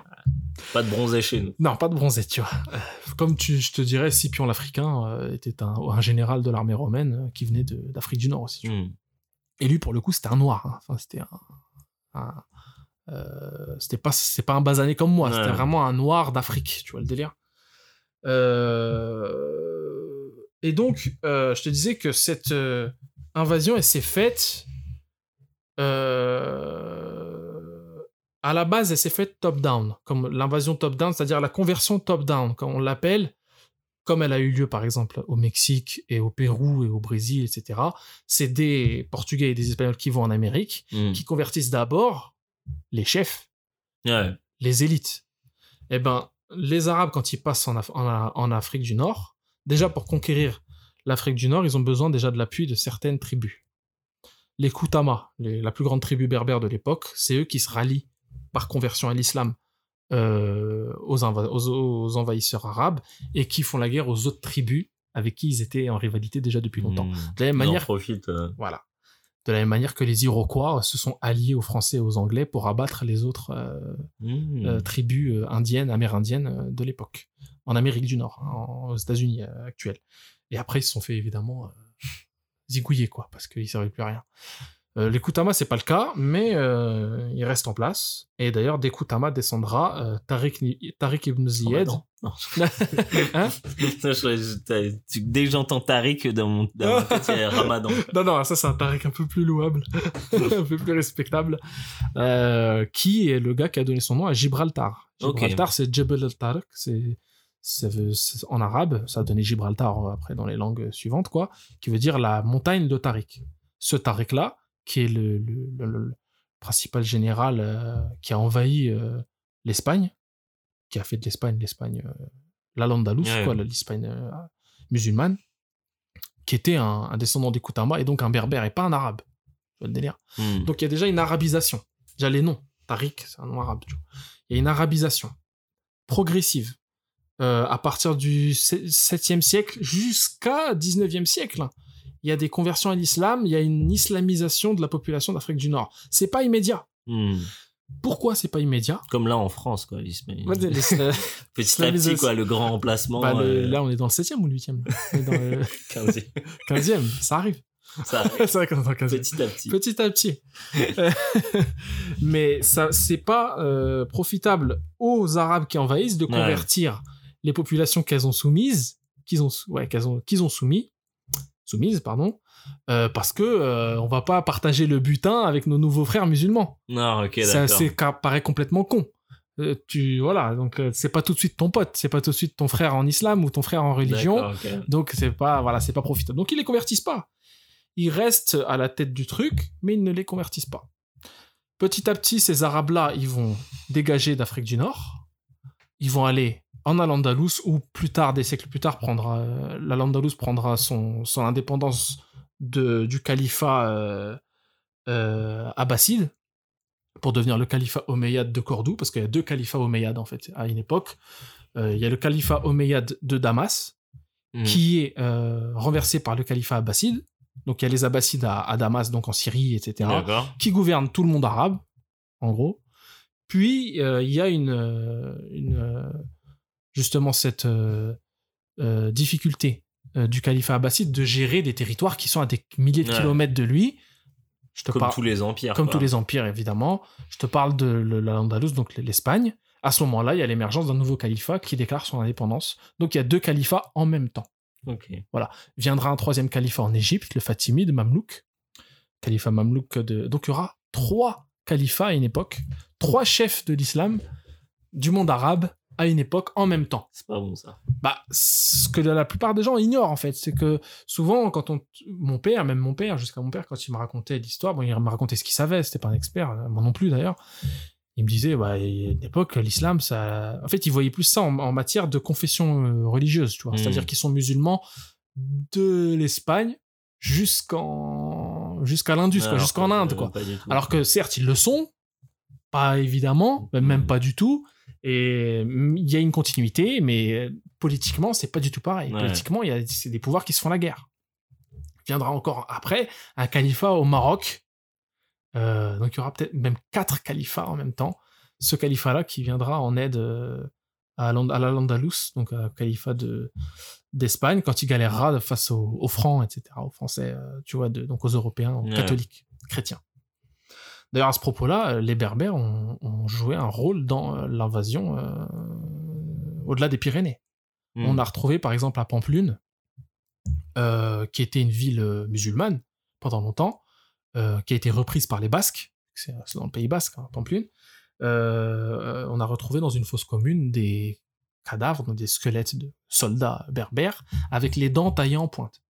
Le Ah ouais, bien. Ouais, bah, être bien violent. ah, illicite, mon pote, c'est Ghost of Mars, le truc. Et tu vois, c'était vraiment euh, la guerre. quoi. Et euh, Là, c'est quelle, quelle, année euh, alors ça, là, c'est vraiment les débuts. hein. Tu me parles de la reprise de Pampelune, etc. Ouais. C'est le huitième. ok. D'accord? Donc c'est vraiment début du huitième, dans les années 710, 720, Hmm, etc. ok. Tu vois? Euh... Ce qu'il faut, ce qu'il est important de rappeler quand on parle du Maghreb, de l'Afrique du Nord, c'est qu'il faut arrêter l'essentialisme. C'est un, un- un territoire qui est très éclaté. Comme je te l'ai dit, il y a plusieurs peuples, plusieurs langues et plusieurs confessions. Les Juifs sont présents en Afrique du Nord depuis euh, des temps immémoriaux Hmm. avant le christianisme. Donc avant le deuxième siècle, euh, avant le, ouais, le deuxième siècle après Jésus-Christ. Euh, c'est la religion la plus ancienne du pourtour méditerranéen. hein. Le, le judaïsme, il est présent depuis tout le temps, et jusque même en Espagne. Euh, ce qui est important aussi de, de- de noter, c'est que le- les populations berbères, elles sont euh, faites sur un modèle euh, matrilinéaire. C'est-à-dire que c'est la mère, en fait, qui, Hmm. qui gère tout. C'est de la mer qu'on devient berbère. C'est à la manière un peu du judaïsme. Ouais, comme moi, c'est ce que j'allais dire. Alors, du judaïsme, certes, mais le, le judaïsme est un patriarcat aussi. hein. Bien, euh, tu vois, les, euh, certes, on, on devient juif de, de, par sa mère, Hmm. parce que tu sais que dans la, la, la, la- le mysticisme juif, en fait, dans, à la création, euh, Dieu, euh, enfin, l'essence de Dieu a, écla- a éclaté, a explosé, Et les fragments de cette essence sont allés se loger dans des, des personnes qui ont formé le peuple juif. C'est ça, en fait, qui fait la, la judéité Très- des... Très érotique comme euh, truc, je je sais pas, alors l'essence qui a éclaté, euh, qui va se loger. Bah oui, oui, mais pour le coup, il s'est logé euh, chez les juifs, Mhm. et il- cette essence-là n'est transmissible que par la mère. Tu vois, quand elle t'enfante, elle te donne cette essence de Dieu. C'est pour ça que quand les, les Juifs vont retourner à la terre promise, ils vont se rassembler et, à la suite de la fin des temps, etc., blablabla, ça va revenir à Dieu. Et en fait, les, les, les, dans le mysticisme, je dis bien dans le mysticisme, hein, c'est pas la religion. Hmm. Le mysticisme, enfin, c'est lié à la religion, mais ça, ça, c'est pas euh, le dogme. Dans le mysticisme juif, l'ésotérisme juif, la Kabbale, etc., euh, Dieu est dans les juifs, dans, le, dans un peuple élu. C'est pour ça qu'il est élu. Il Hmm. n'est pas, par exemple, en toi et en moi. Enfin, peut-être qu'il est en moi parce que j'ai des racines juives aussi. Mais tu vois, euh, toi aussi, je crois, non? Non, Non, même non, pas non, juste la tête. Juste moi. la tête, c'est vrai. c'est chose qu'on dit. Mais voilà, il faut bien comprendre aussi cette idée que euh, quand des gens croient à ça, pour eux, c'est important. Ouais. C'est pour ça qu'il faut comprendre en fait cette idée de peuple, de, de matrilinéarité de, de, de, de la, de la culture juive, que c'est lié à ça aussi, beaucoup, beaucoup de, de, de, de- de légendes, de, de choses comme ça. Voilà, c'est important. C'est rentré dans, le, dans, la, dans, le, dans la, la mentalité. Hmm. le délire. Et pour tout ça, pour dire que les Berbères, c'était matrilinéaire. Alors qu'il y avait déjà eu l'impact des Juifs, parce que beaucoup de Berbères sont juifs à cette époque. Beaucoup de Berbères sont chrétiens, quasiment l'intégralité. Une société aussi, les- les- le christianisme, c'est très patriarcal. Et euh, une grosse partie aussi de ces Berbères sont ibadites. Donc les ibadites, ce sont, ce sont des musulmans, mais ni sunnites ni chiites. Ils sont l'ibadisme, c'est issu d'un schisme en fait. C'est c'est ce qu'on appelle les kharijites, le khoreja en arabe. Donc c'est ceux qui sont sortis. Ok. Tokhruj, tu vois, ça veut dire te- tu sors. Kharij, ça veut dire euh, sortant. Et c'est ceux qui sont sortis justement de ce conflit entre sunnites et chiites. Ah, ok. Donc, c'est plus On n'est pas dans le del. del. Et ces Kharijites ont donné les Ibadites qu'on retrouve notamment sur l'île de Djerba, euh, en Tunisie, beaucoup, quasiment l'intégralité, qu'on retrouve à Oman, qu'on retrouve dans le Mzab, euh, qui est une région d'Algérie, et qu'on retrouve euh, en Afrique, ouais, Afrique de l'Est, Sud-Est, donc le, le, comment? Putain, attends, j'ai un trou de mémoire. Comment ça s'appelle le Dar es Salaam là? J'ai oublié, merde. Euh, le, c'est le Mozambique. Non, c'est pas le Mozambique, c'est au-dessus. J'ai oublié. Putain, j'ai un, un trou de mémoire. Pourtant, je, l'ai- je l'ai lu il y a pas longtemps. Euh, où il y a des musulmans là-bas, quoi. Tout ce qui est les Comores, etc., sont des musulmans. euh, la Réunion, euh, tu sais, ces endroits-là. Hmm. Putain, j'ai oublié, c'est un truc de ouf. C'est paradisiaque là-bas en plus. Ça s'appelle le. Je vais retrouver. Bref, en tout cas, les un- c'est 1% hein, de, des musulmans au monde, hein, même moins d'un pour cent. Et euh, ils sont situés à des endroits comme ça, un peu stratégiques, Oman, euh, voilà, tout ça. Et ils sont ni chiites ni sunnites. Et ils sont un petit peu malmenés en Algérie, euh, notamment les Mozabs, qui sont une société très secrète, qui sont des, des- un peuple très secret, qui sont euh, une cité en fait qui est constituée quasiment que d'eux, une cité ancienne construite en terre cuite, etc. C'est assez spécial, tu vois, c'est un Mm. petit peu ouais, le, le délire un peu Assassin's Creed, tu vois, et qui se mélangent pas, qui ont leur langue aussi, une langue un peu difficile et une langue très différente aussi. Et c'est aussi ça qui a fait euh, que le que les Arabes de l'O- de l'Orient, tu vois, du Mashrak, Mhm. Parce qu'il y a Maghreb et Mashrak, et le, le Maghreb, c'est le, c'est le, le couchant, en fait. Et le Mashrak, ce qui est le- en fait le Sharq aujourd'hui, Sharq al-Arabi, c'est le, c'est le, le levant, en fait, tu vois, le, là, là d'où le soleil se lève, tu vois. L'Orient arabe et l'Occident arabe. Avec euh, le, Ma- le, Ma- le Maroc, qui est l'Occident extrême, tu vois. C'est pour ça que le nom arabe du Maroc, c'est pas. C'est euh, le Maghreb. On dit le Maghreb. Et le Maghreb, c'est à la fois le coucher de, soleil, le, lever- le coucher de soleil et le Maroc. Ok. Tu vois le délire. Euh, Qu'est-ce que je voulais dire? Et oui. euh, Donc voilà, ce- c'est matrilinéaire, ce qui est bizarre pour les Arabes. Leur langue aussi, elle est bizarre. Tu sais, il y a des Z, des G, des, des sons. Il y a une sonorité très étrange dans, pour les Arabes Ouais. euh, dans la langue berbère qui n'a rien à voir. En fait, moi, aujourd'hui, un Kabyle me parle, je ne comprends pas. Pourtant, il vient du même pays que moi. Un Marocain, euh, euh, ou, euh, ou Rif, du Rif, euh, ils me parlent, je ne comprends pas. Mais eux peuvent se parler entre eux, Ok. alors qu'ils viennent pas du même pays, tu vois. C'est très spécial. Et pareil, ils ont une écriture aussi maintenant. Et c'est même dans la constitution algérienne et dans la, ce qui constitue l'identité algérienne que c'est un pays, une terre d'islam, arabe et euh, berbère, amazir. C'est important. Ils ont Mm. laissé personne de côté, tu vois. Même si aujourd'hui, les Kabyles voudraient leur indépendance, etc. Bon, ça, c'est notre histoire. Euh, D'ailleurs, pour prouver ce que je disais par rapport à la matrilinéarité, euh, pour dire mon frère en langue kabyle, c'est Aïtma. Et Aïtma, ça veut dire le fils de ma mère. Ah, ok. Tu vois le délire? Ah, ouais, ok. Pas le fils de mon père. Ouais. Tu vois le délire Et euh, ce qui prouve, en fait, que c'est la matrilinéarité qui, qui prime. Donc, on passe d'une société, euh, avec l'invasion des Arabes, on passe d'une société très horizontale. Genre, euh, plusieurs tribus qui se font la guerre, mais il n'y a pas vraiment euh, de chef qui gouverne tout ça, etc. Une société méga verticale, avec l'arrivée justement des, des Arabes qui donnent l'islam aux, aux élites et qui les assoient. Voilà, c'est moi qui dirige et qui unit aussi le, les, les tribus berbères, il n'y a plus de guerre. Et donc, euh, ils sont tous musulmans, tous unis euh, sous la bannière arabe, en tout cas sous le califat. euh, D'accord, ok. tu vois, un peu comme l'Empire romain.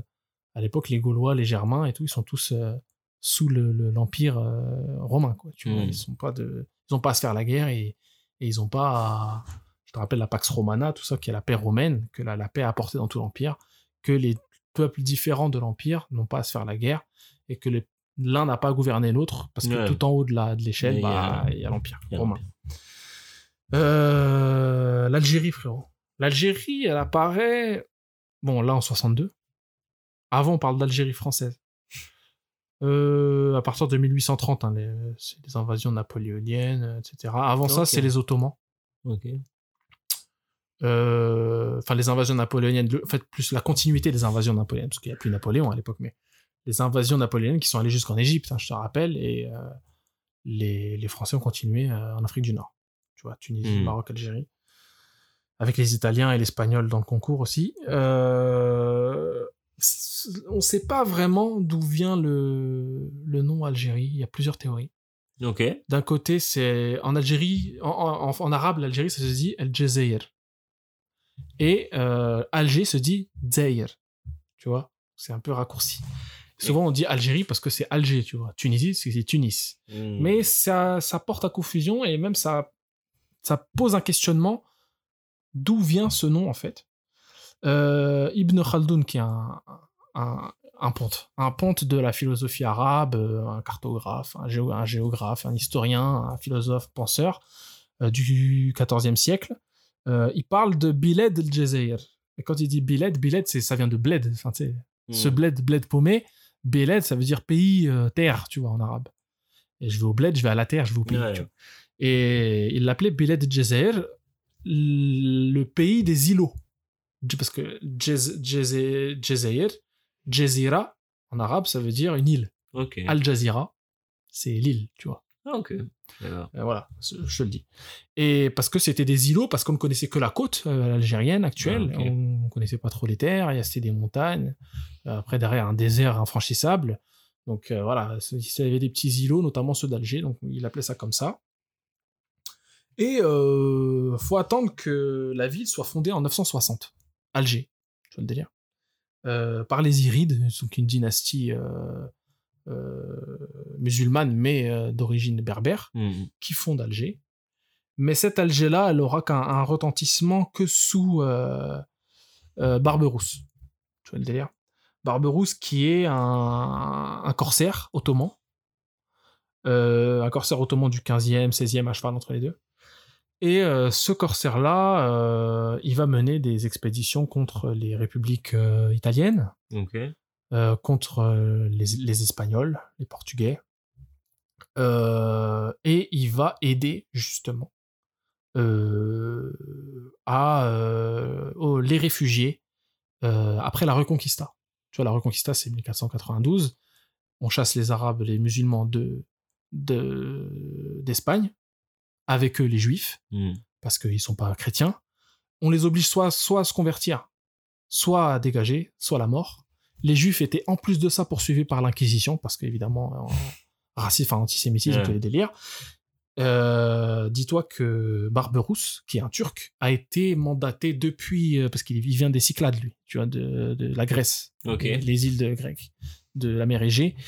Il a été mandaté par le, le, le Soliman le Magnifique, donc un, un- un sultan ottoman, le sultan ottoman de Constantinople, pour aller aider ces populations musulmanes qui avaient besoin de, de, de lui, euh, ces réfugiés qui étaient chassés. Donc il, est, il a fait la guerre aux Espagnols, euh, évidemment, euh, sur les flots, sur la mer, et il a récupéré ces gars-là, et c'est pour ça que euh, de lui, euh, on garde un bon souvenir au Maghreb, en tout cas surtout en Algérie.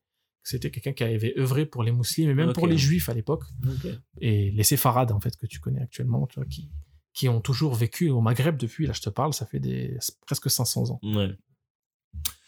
Euh, Barberousse, euh, il a été nommé à la régence d'Alger, donc bey d'Alger, bey, bey- euh, berbey d'Alger, c'est-à-dire qu'il est gouverneur en fait d'Alger, pour, pour le compte du, du sultan bien. ottoman, Mm. Soliman. Lui et son frère, donc c'est une épopée de ouf. hein. Lui et son frère étaient des, des navigateurs. son frère qui s'appelle Harouj Reis.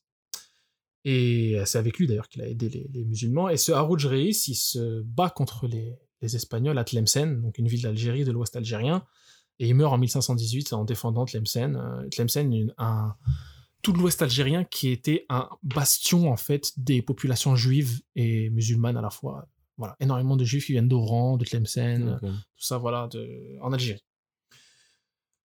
Et euh, Barberousse vient l'aider, c'est grâce à lui qu'ils qui, qui battent les Espagnols. Barberousse qui a entre-temps obtenu l'aide euh, du, de Soliman le Magnifique qui lui envoie euh, 2000 janissaires, donc tu sais, la, la, la garde rapprochée du, du sultan, euh, les plus grands guerriers du, du, du- de l'Empire ottoman, qui étaient des esclaves blancs, donc issus des confins de l'Empire ottoman. Donc je te, je te parle de la Bulgarie, je te parle de, du nord de la mer Noire, de la Russie, etc., qui sont des blancs euh, convertis et qui, anciens chrétiens convertis, entraînés pour euh, des missions comme ça, envoyés parmi eux mon ancêtre. Donc, tu vois, le- du côté de mon père. Euh, D'ailleurs, à ce propos-là, frérot, euh, je suis en train d'écrire en ce moment une petite, euh, petite histoire de, de cet ancêtre que je connais pas finalement. Je sais Mhm. juste que mon père descend de ces gens-là. Euh, et donc turc. Enfin, turc, pour le coup, non, turquisé, islamisé, mais qui viennent de je ne sais où. Impistable parce que trop lointain et pas assez de sources. J'ai Ouais. recherché autant que je pouvais, mais j'ai pas trouvé.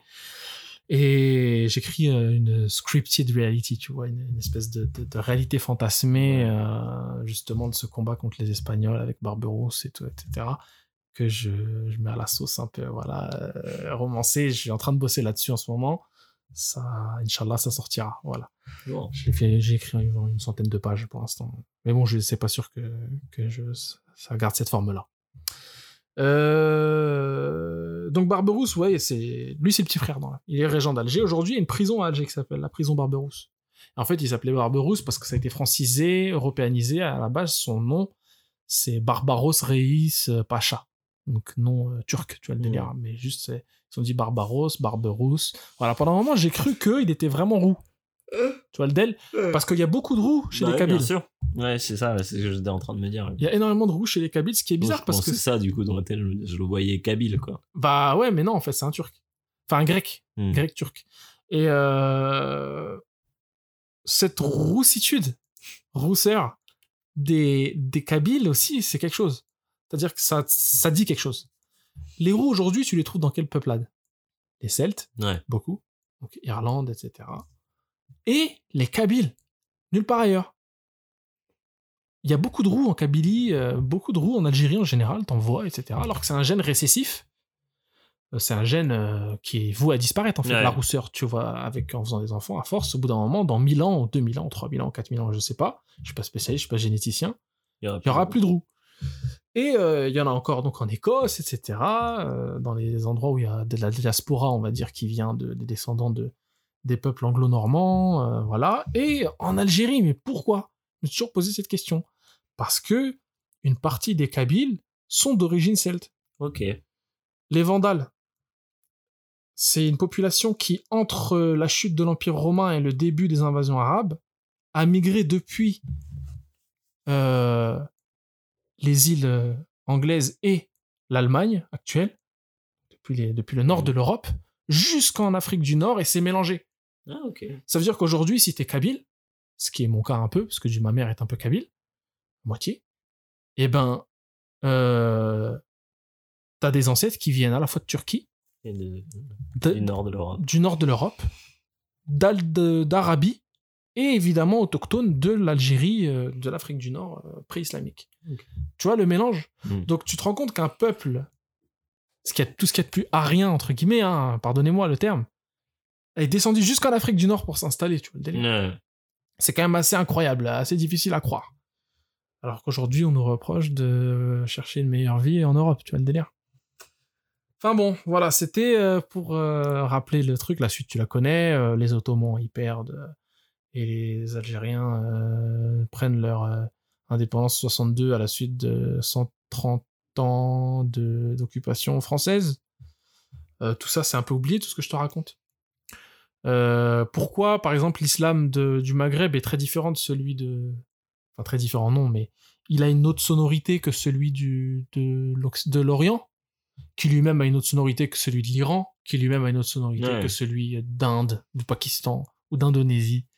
Parce que, euh, justement, les populations qui étaient déjà là avant ont imprégné ce, cet islam. Je te rappelle qu'à l'époque euh, des Berbères, les premiers Berbères euh, musulmans, le Coran, ils l'avaient un petit peu réécrit, ils avaient rajouté des trucs, des, sourates apocryphes, si, un tel terme peut être utilisé. Ils avaient aussi mis en place leur propre prophète à eux, etc. Aujourd'hui, ce qu'on appelle euh, l'Ouilia en, en Algérie, et au Maroc et en Tunisie aussi beaucoup, ce sont des croyances populaires autochtones d'Afrique du Nord qu'il n'y a pas dans l'Orient, au Liban, en Syrie, en Irak, en Arabie Saoudite et en Égypte. Ce sont euh, des vénérations de grands hommes, de saints euh, de l'islam, ce qui n'existe pas en islam. On n'a pas, absolument pas le droit de faire ça dans, Ouais. dans le dogme islamique, ce qui s'appelle de l'association du shirk. Mais en Algérie, il y a ça, en Tunisie, au Maroc. Euh, des mausolées construits en l'honneur d'un homme, un grand homme de, de foi. euh. C'est souvent lié en fait à ces petites communautés euh, ésotériques euh, qu'on appelle euh, issues du soufisme, quoi, Naqshbandia, etc., qui sont des, des petits embranchements ésotériques de, de l'islam qui sont nés justement en Afrique du Nord, un peu loin de, du point d'origine Ah, de ok, l'islam, tu vois du- difficile à contrôler. difficile à contrôler.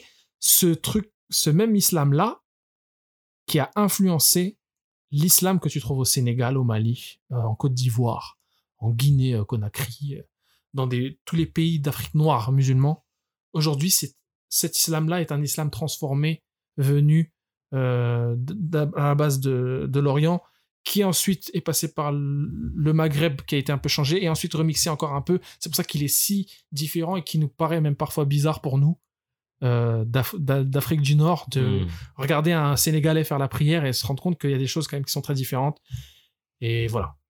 Et eux encore, encore rajouter par-dessus leurs propres croyances qu'ils ont euh, euh, chamaniques à la base, c'est euh, animistes, etc. Hmm. Ça, je te parle de ça.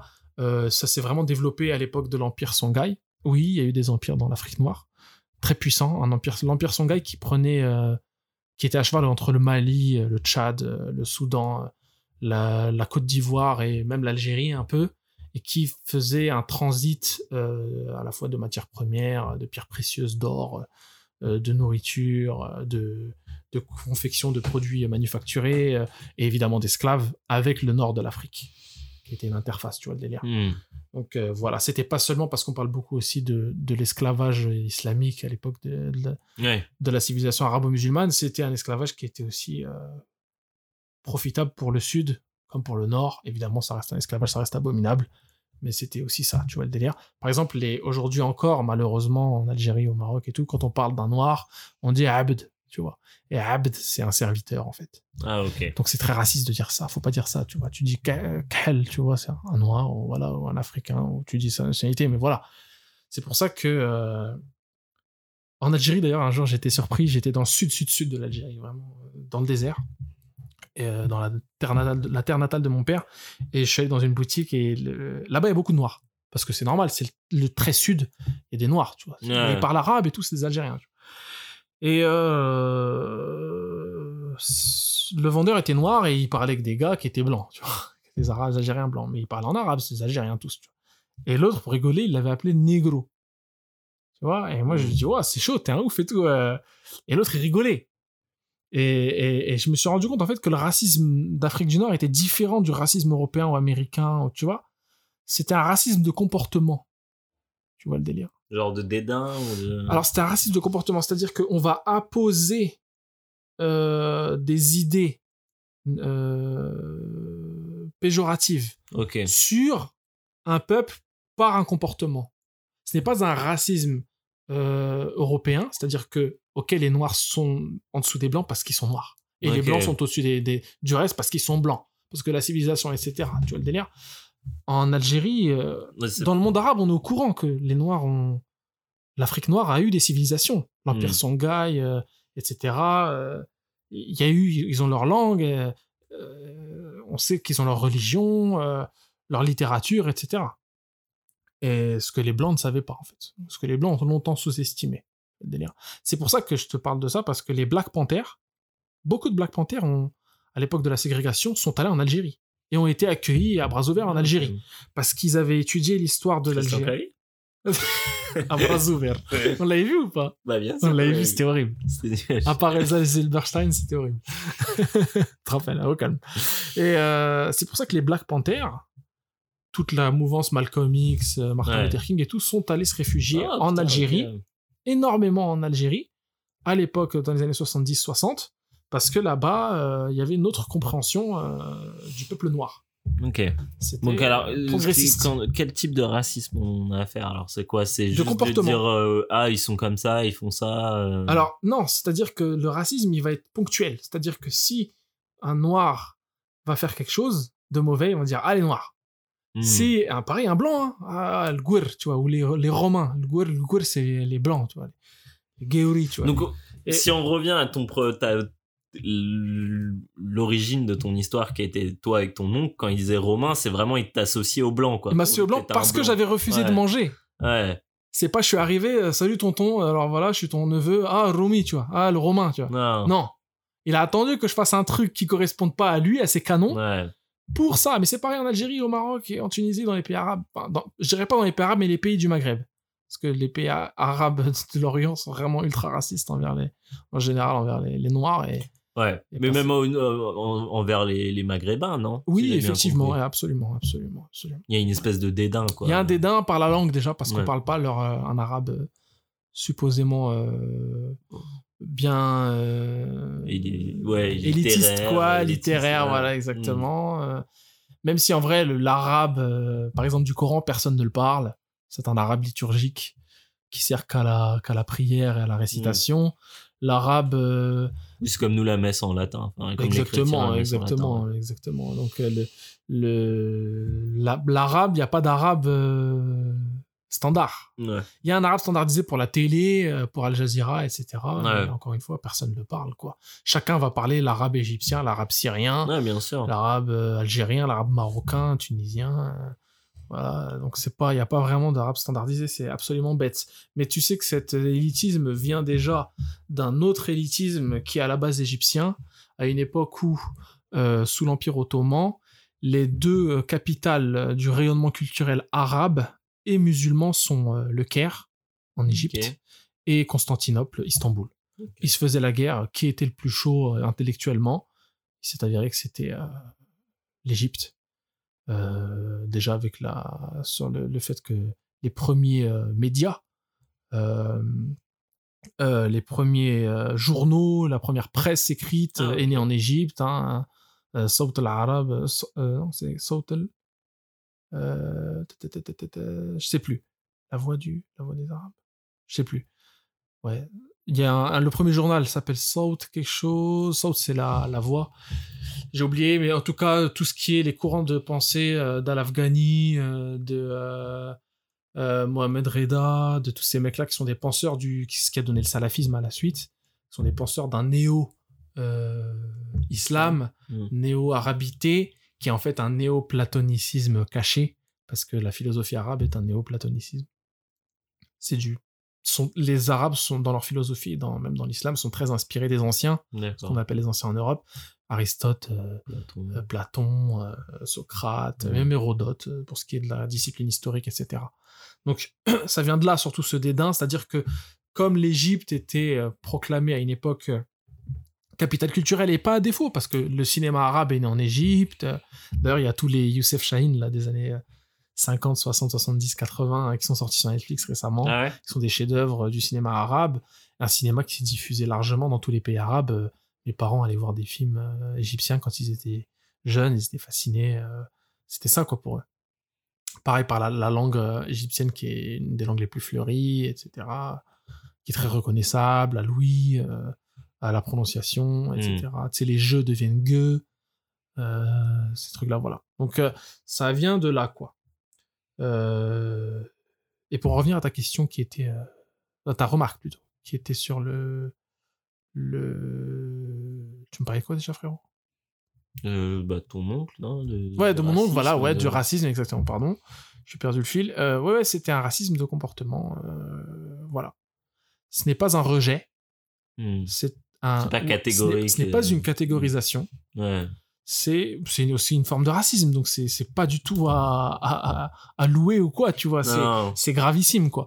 Mais euh, c'est autre chose, c'est différent. c'est moins. euh, Moins tranché. cat- ouais, euh, bah, comme tu disais, catégorisé. Voilà, voilà, voilà. Il n'y a pas un code pour dire oui, s'il est comme Voilà, ça, on voilà. pas. Il n'y a pas une scientifisation aussi du truc, Ouais. ce qui est très dangereux, ça, ce qui a été très dangereux, ce qui a été catastrophique même pour l'humanité. Donc voilà, pour ça que les Black Panthers sont beaucoup réfugiés, des Noirs américains ont beaucoup vécu en, En Algérie. en Algérie euh, dans les années 60, à l'indépendance et tout, parce que c'était aussi hein, une population qui se délivrait des Blancs. Ouais. Tu vois le délire Ah, ouais, ouais. Voilà. Mais ça, c'est de la cascade. hein.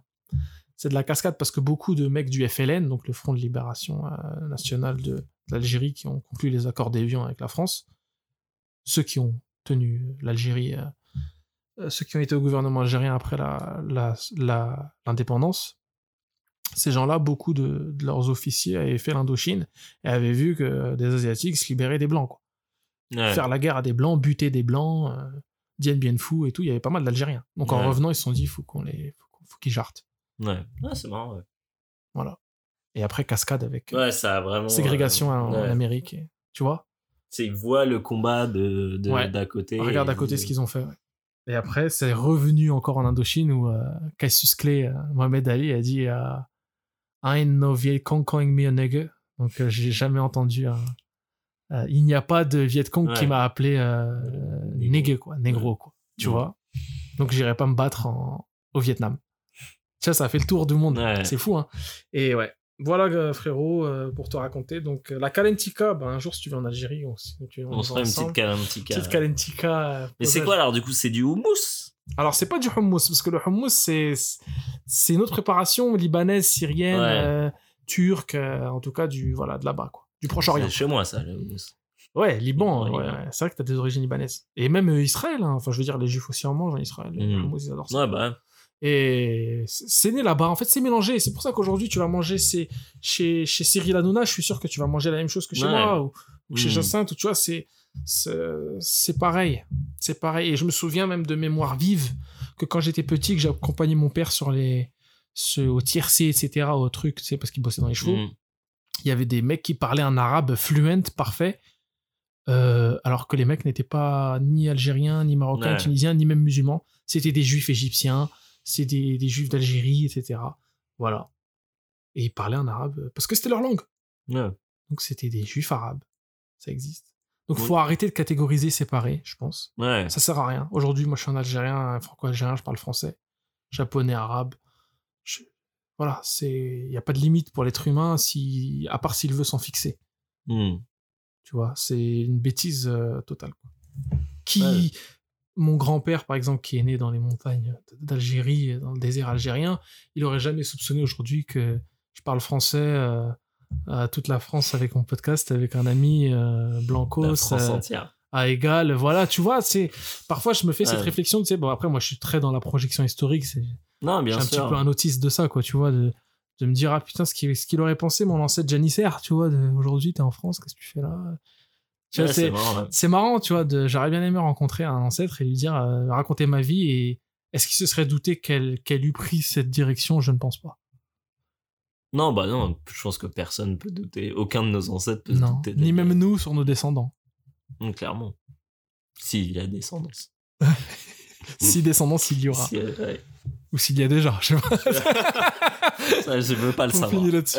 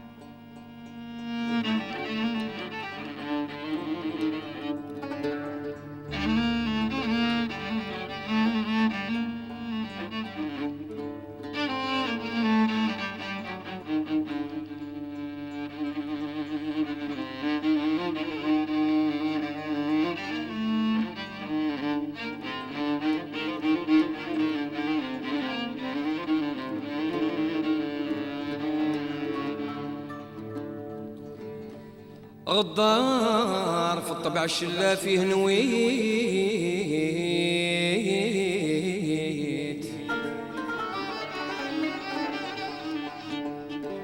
أدي مدة سنين على محبتي فات.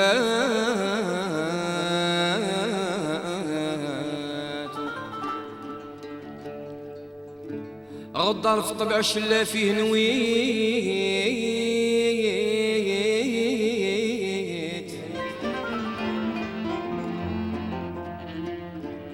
ادي مدة سنين على محبتي فات.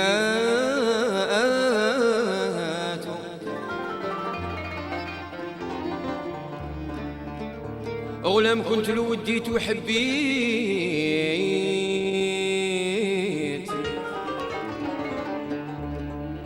غلام كنت لو وديت وحبيت. وجعلته ساكن في القلب بداته.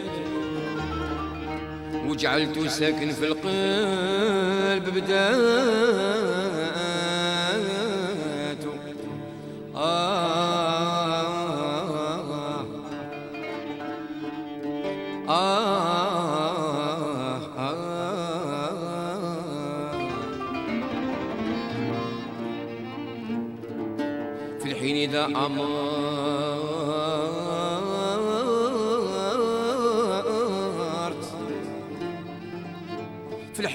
أمرت.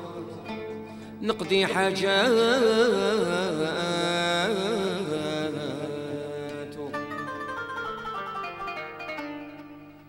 علاش عليا ما خممتي؟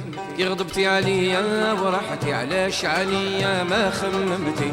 غضبتي عليا ورحتي لاش عليا لاش عليا لاش عليا ما خممتي؟ لاش عليا لاش عليا لاش عليا ما خممتي؟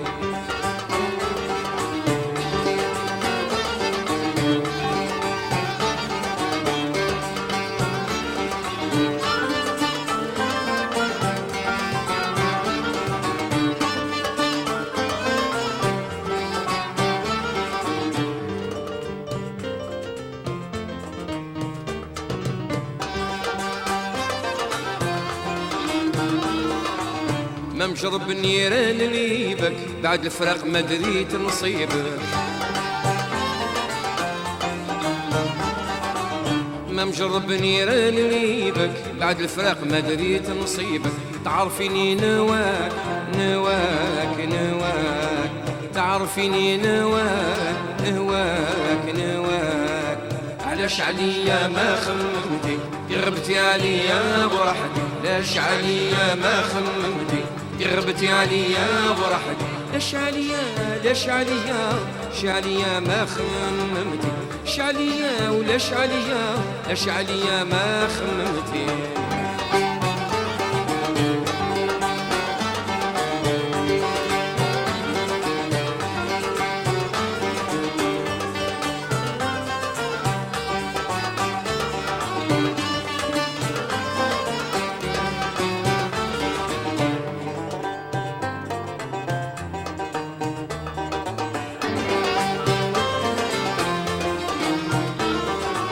كنت داير أنا حسابك ديريني مجمي حبابك كنت داير أنا حسابك ديريني مجمي حبابك ما تغلقيش بواب بواب بواب. ما تغلقيش بواب بواب بواب. علاش عليا ما تخلني يربت عليا ورحتي على شعليا ما تخلني يربت عليا ورحتي لش عليا ولش عليا لش عليا ما خممتي. لش عليا ولش عليا لش عليا ما خممتي.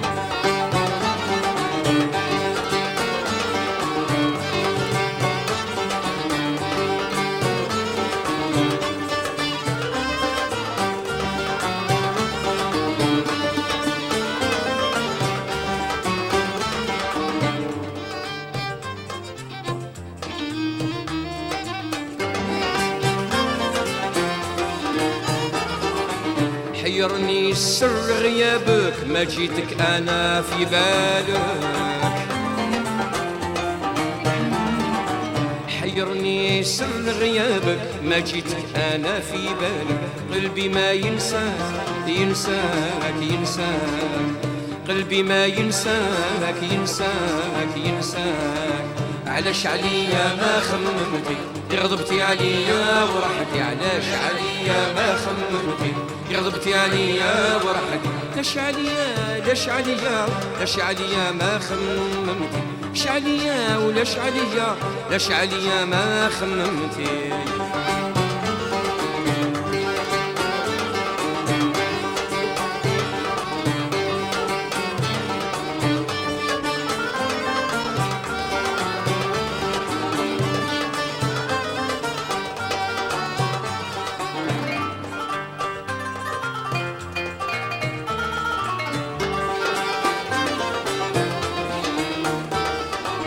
ما تساليش على حبيبك شفا قلبك ونسيتي نصيبك.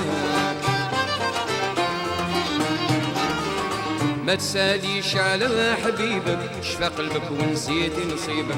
واش الحل معاك معاك معاك؟ واش الحل معاك معاك معاك؟ علاش عليا ما خممتي؟ غضبتي عليا ورحتي علاش عليا ما خممتي؟ غضبتي عليا ورحتي لاش عليا؟ لاش عليا؟ لاش عليا ما خممتي لاش عليا؟ لاش عليا؟ لاش عليا ما خممتي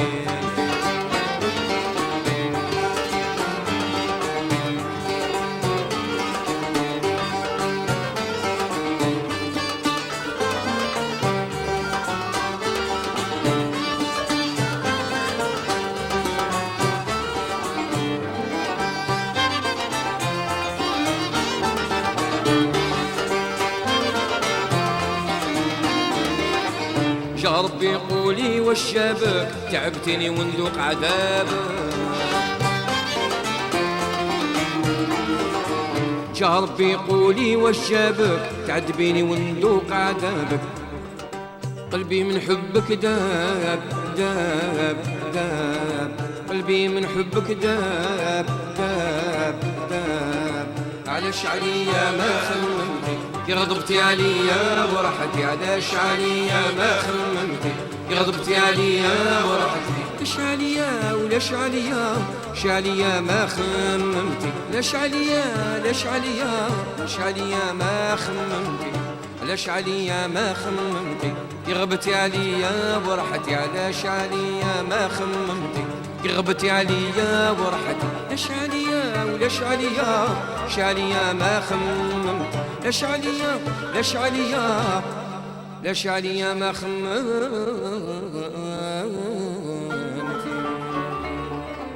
De retour dans CQLB, c'est quoi les bails euh, L'épisode 32, Ah, le retour. Les bells. Ouais, les bells. Les Tu te rappelles bells. des bells ou pas Ring my bells. Ring my bells. Une chanson euh, qui parle euh, De Hachek, hein. de Hachek. Quelles bells, quelles sont-elles You can Celle-là- ring my bells anytime, any day. hein. Celles-là, on les connaît, ces bells. on les connaît bien. Euh, retour aux sources dans cet épisode. Nos sources de notre fraternité, amitié. euh, mes sources personnelles de... et partagées aussi euh, de mes origines. Euh, Bordel. Désolé, c'est le bruit des poubelles dedans. Et là, on a écouté euh, du charbi algérien. Le charbi algérien, c'est une musique euh, traditionnelle d'Algérie. Charbi, c'est, ça vient du mot shab, qui veut dire peuple, une musique donc populaire. D'Algérie, l'Algérie, mon amour. Euh, chanter, chanson qui s'appelle Alash Alia Makhamemti, qui veut dire en arabe algérien Pourquoi tu n'as pas pensé à moi? Pourquoi tu n'as pas pensé à moi qui est chanté par Abdelkader Chahou, qui est un musicien spécialisé dans la mandole, donc l'instrument que t'entends, sonorité arabo-andalou, et un chanteur euh, très populaire. On est dans les années 40, euh, et issu d'une famille kabyle, mais qui chante en arabe. T'entends bien, il est aussi capable de chanter en berbère. Et euh, je conseille le shabi algérien et même le shabi marocain, qui est un peu différent.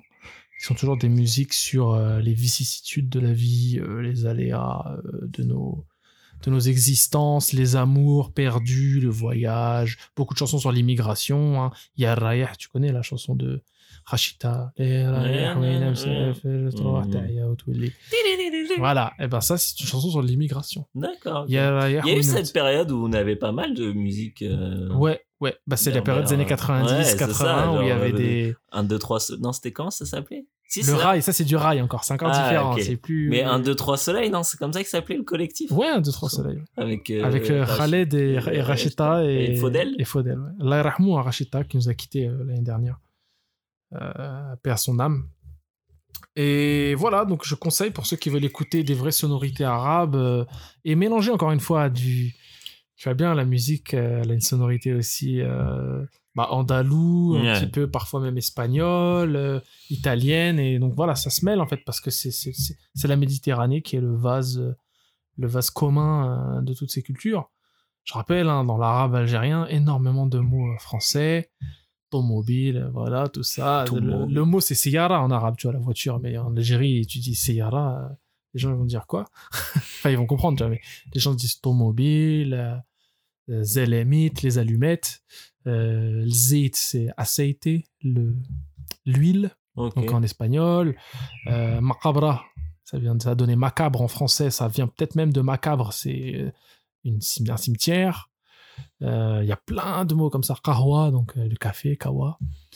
Plein de mots. Euh, tu sais comment on dit une carte d'identité en arabe algérien? Non, je sais pas une carte d'identité. Non, tu vois, ça. d'identité, non. C'est trop long. Ça se dit nekwa.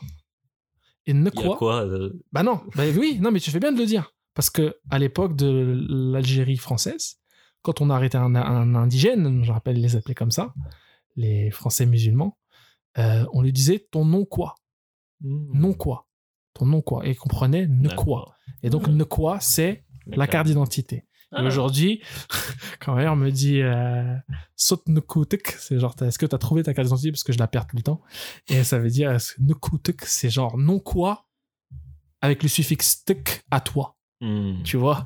Donc ton nom quoi à toi. C'est marrant hein, la langue, hein, ce que ça a fait. Ouais. Et d'un autre côté, il y a des, des, des mots qui viennent de, de, de l'Orient extrême, euh, comme le, le mot shei, le thé, euh, euh, qui se dit chae en chinois, cha en japonais, euh, shei en arabe, euh, thé chez nous.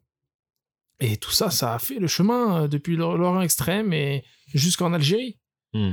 Et d'ailleurs, la plupart des Algériens, je vais casser un mythe, croient que le thé à la menthe est une tradition millénaire. euh, euh, pas du tout, c'est très récent. Ah. Ça date du début du, du- du- de la fin du 19e siècle. Voilà, avec l'arrivée justement de, des, du thé de, de Chine, hein, gunpowder.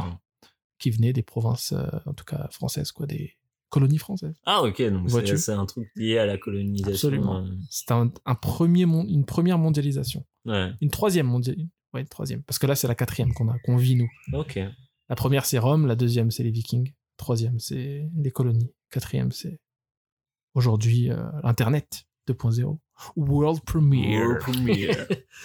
wow. Euh, c'est l'heure d'un d'une coutume, que dis-je d'un rituel, d'un rite, passation. C'est l'heure de les mettre bien. Donc Guillaume, je, te le redemande encore une fois. Alors, Mais moi, j'ai eu peur que tu me fasses la question coquine, mais elle, elle sera de retour aussi. T'inquiète pas, Jean-Luc n'est pas mort. j'espère. Euh, mais les bien, mais nous bien, hein, vas-y.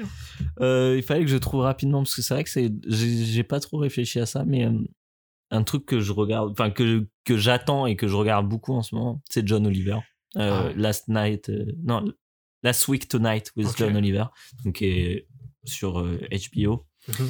euh, qui est en France diffusé sur OCS où vous pouvez retrouver aussi le main sujet euh, sur euh, sur YouTube C'est un talk show? C'est pas vraiment un talk show, c'est plus euh, parce qu'il n'y a pas d'interview ou quoi que ce soit. C'est vraiment il y a une première partie récap de la semaine, il Ouais. revient sur des événements de la semaine, etc. Mhm. Et euh, la deuxième, euh, c'est il prend un sujet qui est pas forcément d'actualité et il, il- voilà il parle dessus, etc. Souvent c'est quelque chose qui va pas très bien dans le monde ou quelque enfin tu vois? Et John Oliver là-bas c'est un comique anglais. Ah, mais je vois qui c'est maintenant, c'est Mm. bon. Ok. Il est dans, dans Community, par exemple. Euh, et qui est depuis peu naturalisé américain. D'accord. Et, euh, et il a, ça fait, un bout de temps, hein, et c'est une, c'est une émission qui, est- qui, est- qui reçoit presque chaque année le Emmy euh, du, me- de la- du meilleur euh, night show. Ah ouais. Ouais. Ouais, parce que c'est. Ah, parce qu'il y en a beaucoup des, des très ouais, connus. Ouais, euh, bien sûr. Ah ouais, mais chaque année, il reçoit l'Emmy euh, du meilleur. Euh, parce que c'est vraiment de loin le meilleur euh, night show euh, Ok. Euh, parce que c'est drôle, parce que c'est très bien fait et très euh, comment euh, donc comme beaucoup de night show, hein, c'est très satirique, etc. Mais c'est Pince sans rire anglais ouais, un peu. voilà. british? Tu sens qu'il y a le côté anglais qui rentre dans le- Ah. dans la dans la dans la dans la comment dire dans la recette Ouais. et qui fait qui donne ce côté très pétillant qui marche 100 fois mieux que euh, après voilà il y a toujours le Today Show ce genre de trucs qui sont moi moi mon délire mais qui marchent quand même tu vois Mhm. Euh, là c'est du fast cam Euh, juste euh, voilà euh, il parle d'un sujet il fait des blagues mais c'est aussi bien euh, documenté etc tu vois là je- tout à l'heure quand t'es arrivé je regardais celui à l'époque qu'il avait fait sur les élections françaises Mhm. et ça reste bien documenté, etc. Avec de temps en temps un petit comic relief pour euh, quand même voilà. Et moi, ce que j'aime le plus dans John Oliver, c'est que c'est un gamin. C'est ce que Ouais. Ce que toi et moi on appellerait un Ouais, gamin. ouais, ouais. C'est que parfois il a des lubies et il va jusqu'au bout du et en fait il joue du fait que HBO bah il continue parce que ça c'est quand même une belle euh, une belle vitrine pour euh, pour euh, pour leur service. Mais en même temps bah HBO c'est un bon budget aussi tu vois. Donc il joue sur le fait qu'il a un putain de budget pour faire des trucs parfois des trucs de gamin tu vois genre qu'est-ce qu'il a pu faire? Euh, il avait euh, par exemple il a acheté euh, euh, des à l'époque je crois que c'était la fermeture du dernier blockbuster.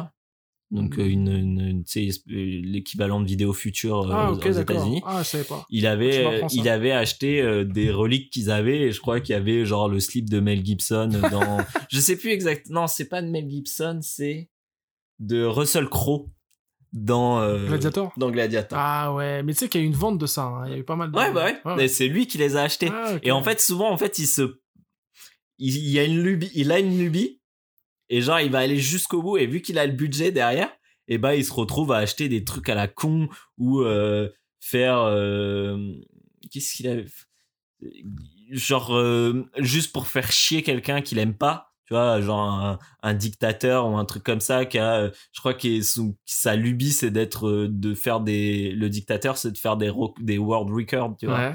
et genre lui il, il s'amuse à, à genre à le niquer sur certains world records ou des trucs comme ça tu vois et, euh, et c'est enfin c'est très très con et vraiment euh, plein de fois j'hésite à arrêter mon abonnement au CS mais je reste juste pour Pour ça? euh, pour, pour ça Ah, ouais. aussi. ouais. Ouais. Et euh, vraiment, non, je vous Bien, conseille. Et, et c'est dispo sur YouTube. Il n'y a pas euh, le recap de, qui doit Oui. durer 5-10 minutes, mais il y a le main subject chaque semaine sur, euh, Ouais. sur YouTube, sur la chaîne John Oliver. Donc C'est- je vous indique à. Hmm. C'est quoi le format, frère? Combien de temps une demi-heure, un truc Ah comme oui, ça. c'est. Ouais. Très court. Tu vois, genre à un moment, il a fait une, une mascotte japonaise pour, pour aller avec une. Euh, comment euh, C'était pas un peu raciste ce moment même? Non, non, non, non, parce que c'était vraiment. Enfin, je sais- faut, faut revoir le truc parce que J'avais vu une vanne sur le Japon, je crois que c'était peut-être au SNL. C'était un petit peu raciste. Ah ouais, ah, c'est possible. Euh, sur SNL, ça, m'étonnerait pas. Ouais. Mais lui, pas trop. Il est- Non. c'est plutôt justement de la mouvance euh, woke, tu vois, Ah, genre, euh, très woke même parfois. De gauche. Ouais. Et euh, ou euh, qu'est-ce qu'il a pu faire euh, qui était très drôle euh, Je crois qu'il avait donné de l'argent pour euh, pour euh, une, une association pour des koalas qui parce qu'apparemment en Australie ils avaient un problème de koalas qui avaient des maladies sexuellement transmissibles. Ah, sérieux? Ouais, ouais, ouais. Et il avait donné beaucoup d'argent. Ouais. Et euh, parce que justement Russell Crowe était lié à ça. Enfin, c'est tout un truc. Et à la fin, Russell Crowe a donné le nom euh, de la- l'aile de, de ce, ce zoo pour traiter les koalas qui avaient, euh, je sais plus c'est quoi comme, euh, comme maladie sexuellement transmissible qu'ils avaient. Ah, Russell Crowe, il était dans le philanthropisme Ouais, ouais, de, ouais, de, ça, de et, en gros, il a donné le nom de John Ah, Oliver. y a, ok, euh, parce que Jennifer avait donné de l'oseille à la fondation de, de. Voilà, c'est ça. Ah, Pour aider les koalas qui avaient, euh, je sais plus, pas de l'herpès, mais un truc dans Ouais, genre, un euh, truc euh, qui se transmettait, ouais. en tout cas dans leur espèce, quoi. qui donne des rushs après. euh, et Ah qu'on ouais. a aussi en chlamydia, je crois, un truc comme ça. êtres non humains Ouais. Comme ça, ouais. Je crois que c'était chlamydia. Ah, mais c'est kin. Ils sont mal, les, les, les quoi, là. Ils brûlent, ils ont des maladies. Sale. Ok, donc comment ça s'appelle? Euh, Last Week Tonight with John Oliver. Last Week Tonight? With John Oliver. Ok. Oui, John Oliver. Ça marche. Bah écoute, je tra- jetterai un œil, moi ça me fait marrer. J'aimais bien le truc de Trevor Noah, là. Ouais, bah c'est ça, c'est le tout. Je crois que c'est le Today Show. Non, non, Today Show, c'est autre chose. Non, c'est. Non, je sais plus comment ça s'appelle. Mais ouais, ouais, qui est Le- avant, qui était un. Il y avait un- Minaj, même, à une époque. Ouais. Et avant, c'était. euh, Le- non, pas le Late le Show. blanc, comment il s'appelait le mec? Putain, je sais plus. Bref, ah, qui est resté pendant. John Stewart. John Stewart. Et avant, c'était John Stewart, et Ouais. après, il a été remplacé. C'est Jacinthe qui kiffe ça. Ouais, qui regarde ça. ouais de- le Daily Show. Daily Show, voilà. Le Daily Show. Bah écoute, frérot, euh, on est bon. Maintenant, euh, on est obligé de dire euh, à bientôt. Hein. Toi, tu, mon, tu proposes rien? Bah, j'ai proposé, frérot. Ah, c'était ça? Ah oui, non, c'est rien, non, j'ai Bah pas proposé. ouais, pas proposé, gros. J'ai fait pas mon travail. Excusez-moi. En ce moment, disponible dans les marchands de journaux et je pense dans les Fnac, etc. Dans l'histoire profonde des mondes de Jules Verne, un numéro spécial de Dans l'histoire, recommandé par Géohistoire et qui est la revue T'as les ouf de la vulgarisation, donc ça fait de mal à personne, c'est lisible par tout le monde, euh, une odyssée entre rêve et réalité, c'est pas moi qui le dis, c'est eux, et ils ont raison. Euh, Jules Verne aussi, j'espère que c'est que c'est mis parce que j'ai pas encore lu, j'ai lu le début, quoi, la préface. Euh, qui euh, a vécu à Amiens, il y a d'ailleurs sa, sa maison à Amiens, et qui écrivait un livre par pour seul prétexte de vouloir parler d'un champ scientifique. Voyage au centre de la Terre, c'est la géologie. Hmm. 20 milieux sous les mers, c'est l'océanographie. Euh, de la Terre à la Lune, c'est l'astronomie. Et etc., etc., etc. Et lisez-le, c'est génial. En ce moment, il y a pas mal de... Et en plus, ça soutient les... Attends, je vais finir la première phrase. J'ai envie de dire plein de choses.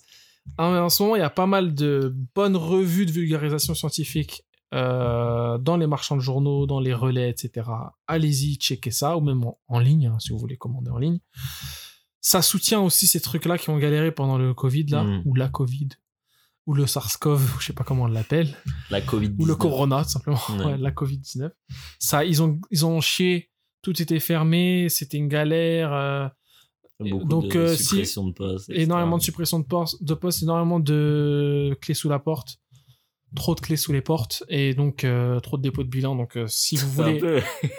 ça fait un peu couplet de rap, trop de clés sous les portes. trop de clés sous les portes 2020 dans le mixtape Toutes nos mères sont mortes. toutes, toutes hein, nos mères sont euh, mortes mais toutes nos mères sont pas des putes toutes les meufs sont Toutes des putes sauf de- nos sauf mères. nos mères et si vous voulez vous instruire et en même temps faire une bonne action en soutenant c'est bien et même pour ceux qui sont déjà morts au moins ça pourra payer les salaires de, des deux mois de confinement la fin du mois et demi voilà c'est- prenez faites le bon choix achetez des trucs qui vous servent dans la vie qui vous élèvent spirituellement mentalement intellectuellement ce que vous voulez sentimentalement peu importe dans votre vie qui vous améliore et en même temps que cette oseille aille aux bonnes personnes, c'est génial, c'est la meilleure chose à faire, je pense.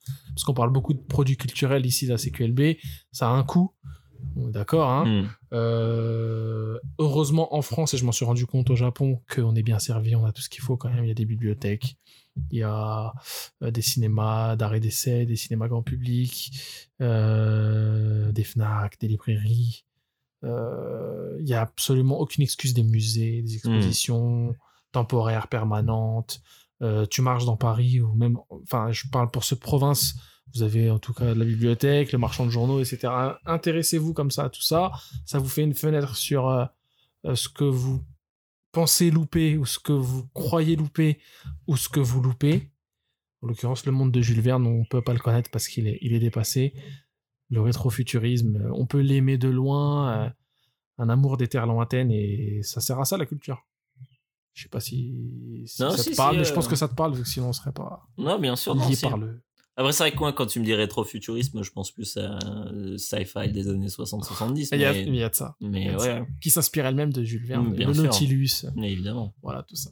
Donc euh, moi j'aime bien ça et j'ai envie que les gens euh, prennent mettent du bien. plaisir comme moi, voilà, se mettre bien, à, à- à investir ces univers. Et c'est bon. Voilà. Donc, Voilà. regardez forte. C'est ça que tu.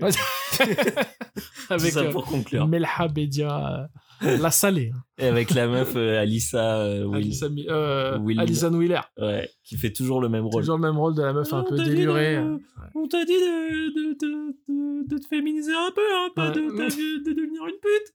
Je sais pas ce qu'elle dit dans la bande Elle doit dire ça. euh, c'est- Je me tout suis cas, le abonné rôle- à Paul, Dan- Ma- Paul Dance Magazine. On dirait une blague de H, quoi. ouais. Paul Dance Magazine, ça n'existe pas. Bah ça n'existe. il y avait Tous les trucs magazines n'existent pas. À part Sanglier Magazine qui existe vraiment. Non, Ouais, avec Pascal Olmerta en, en- toujours en couve. Non. Toujours.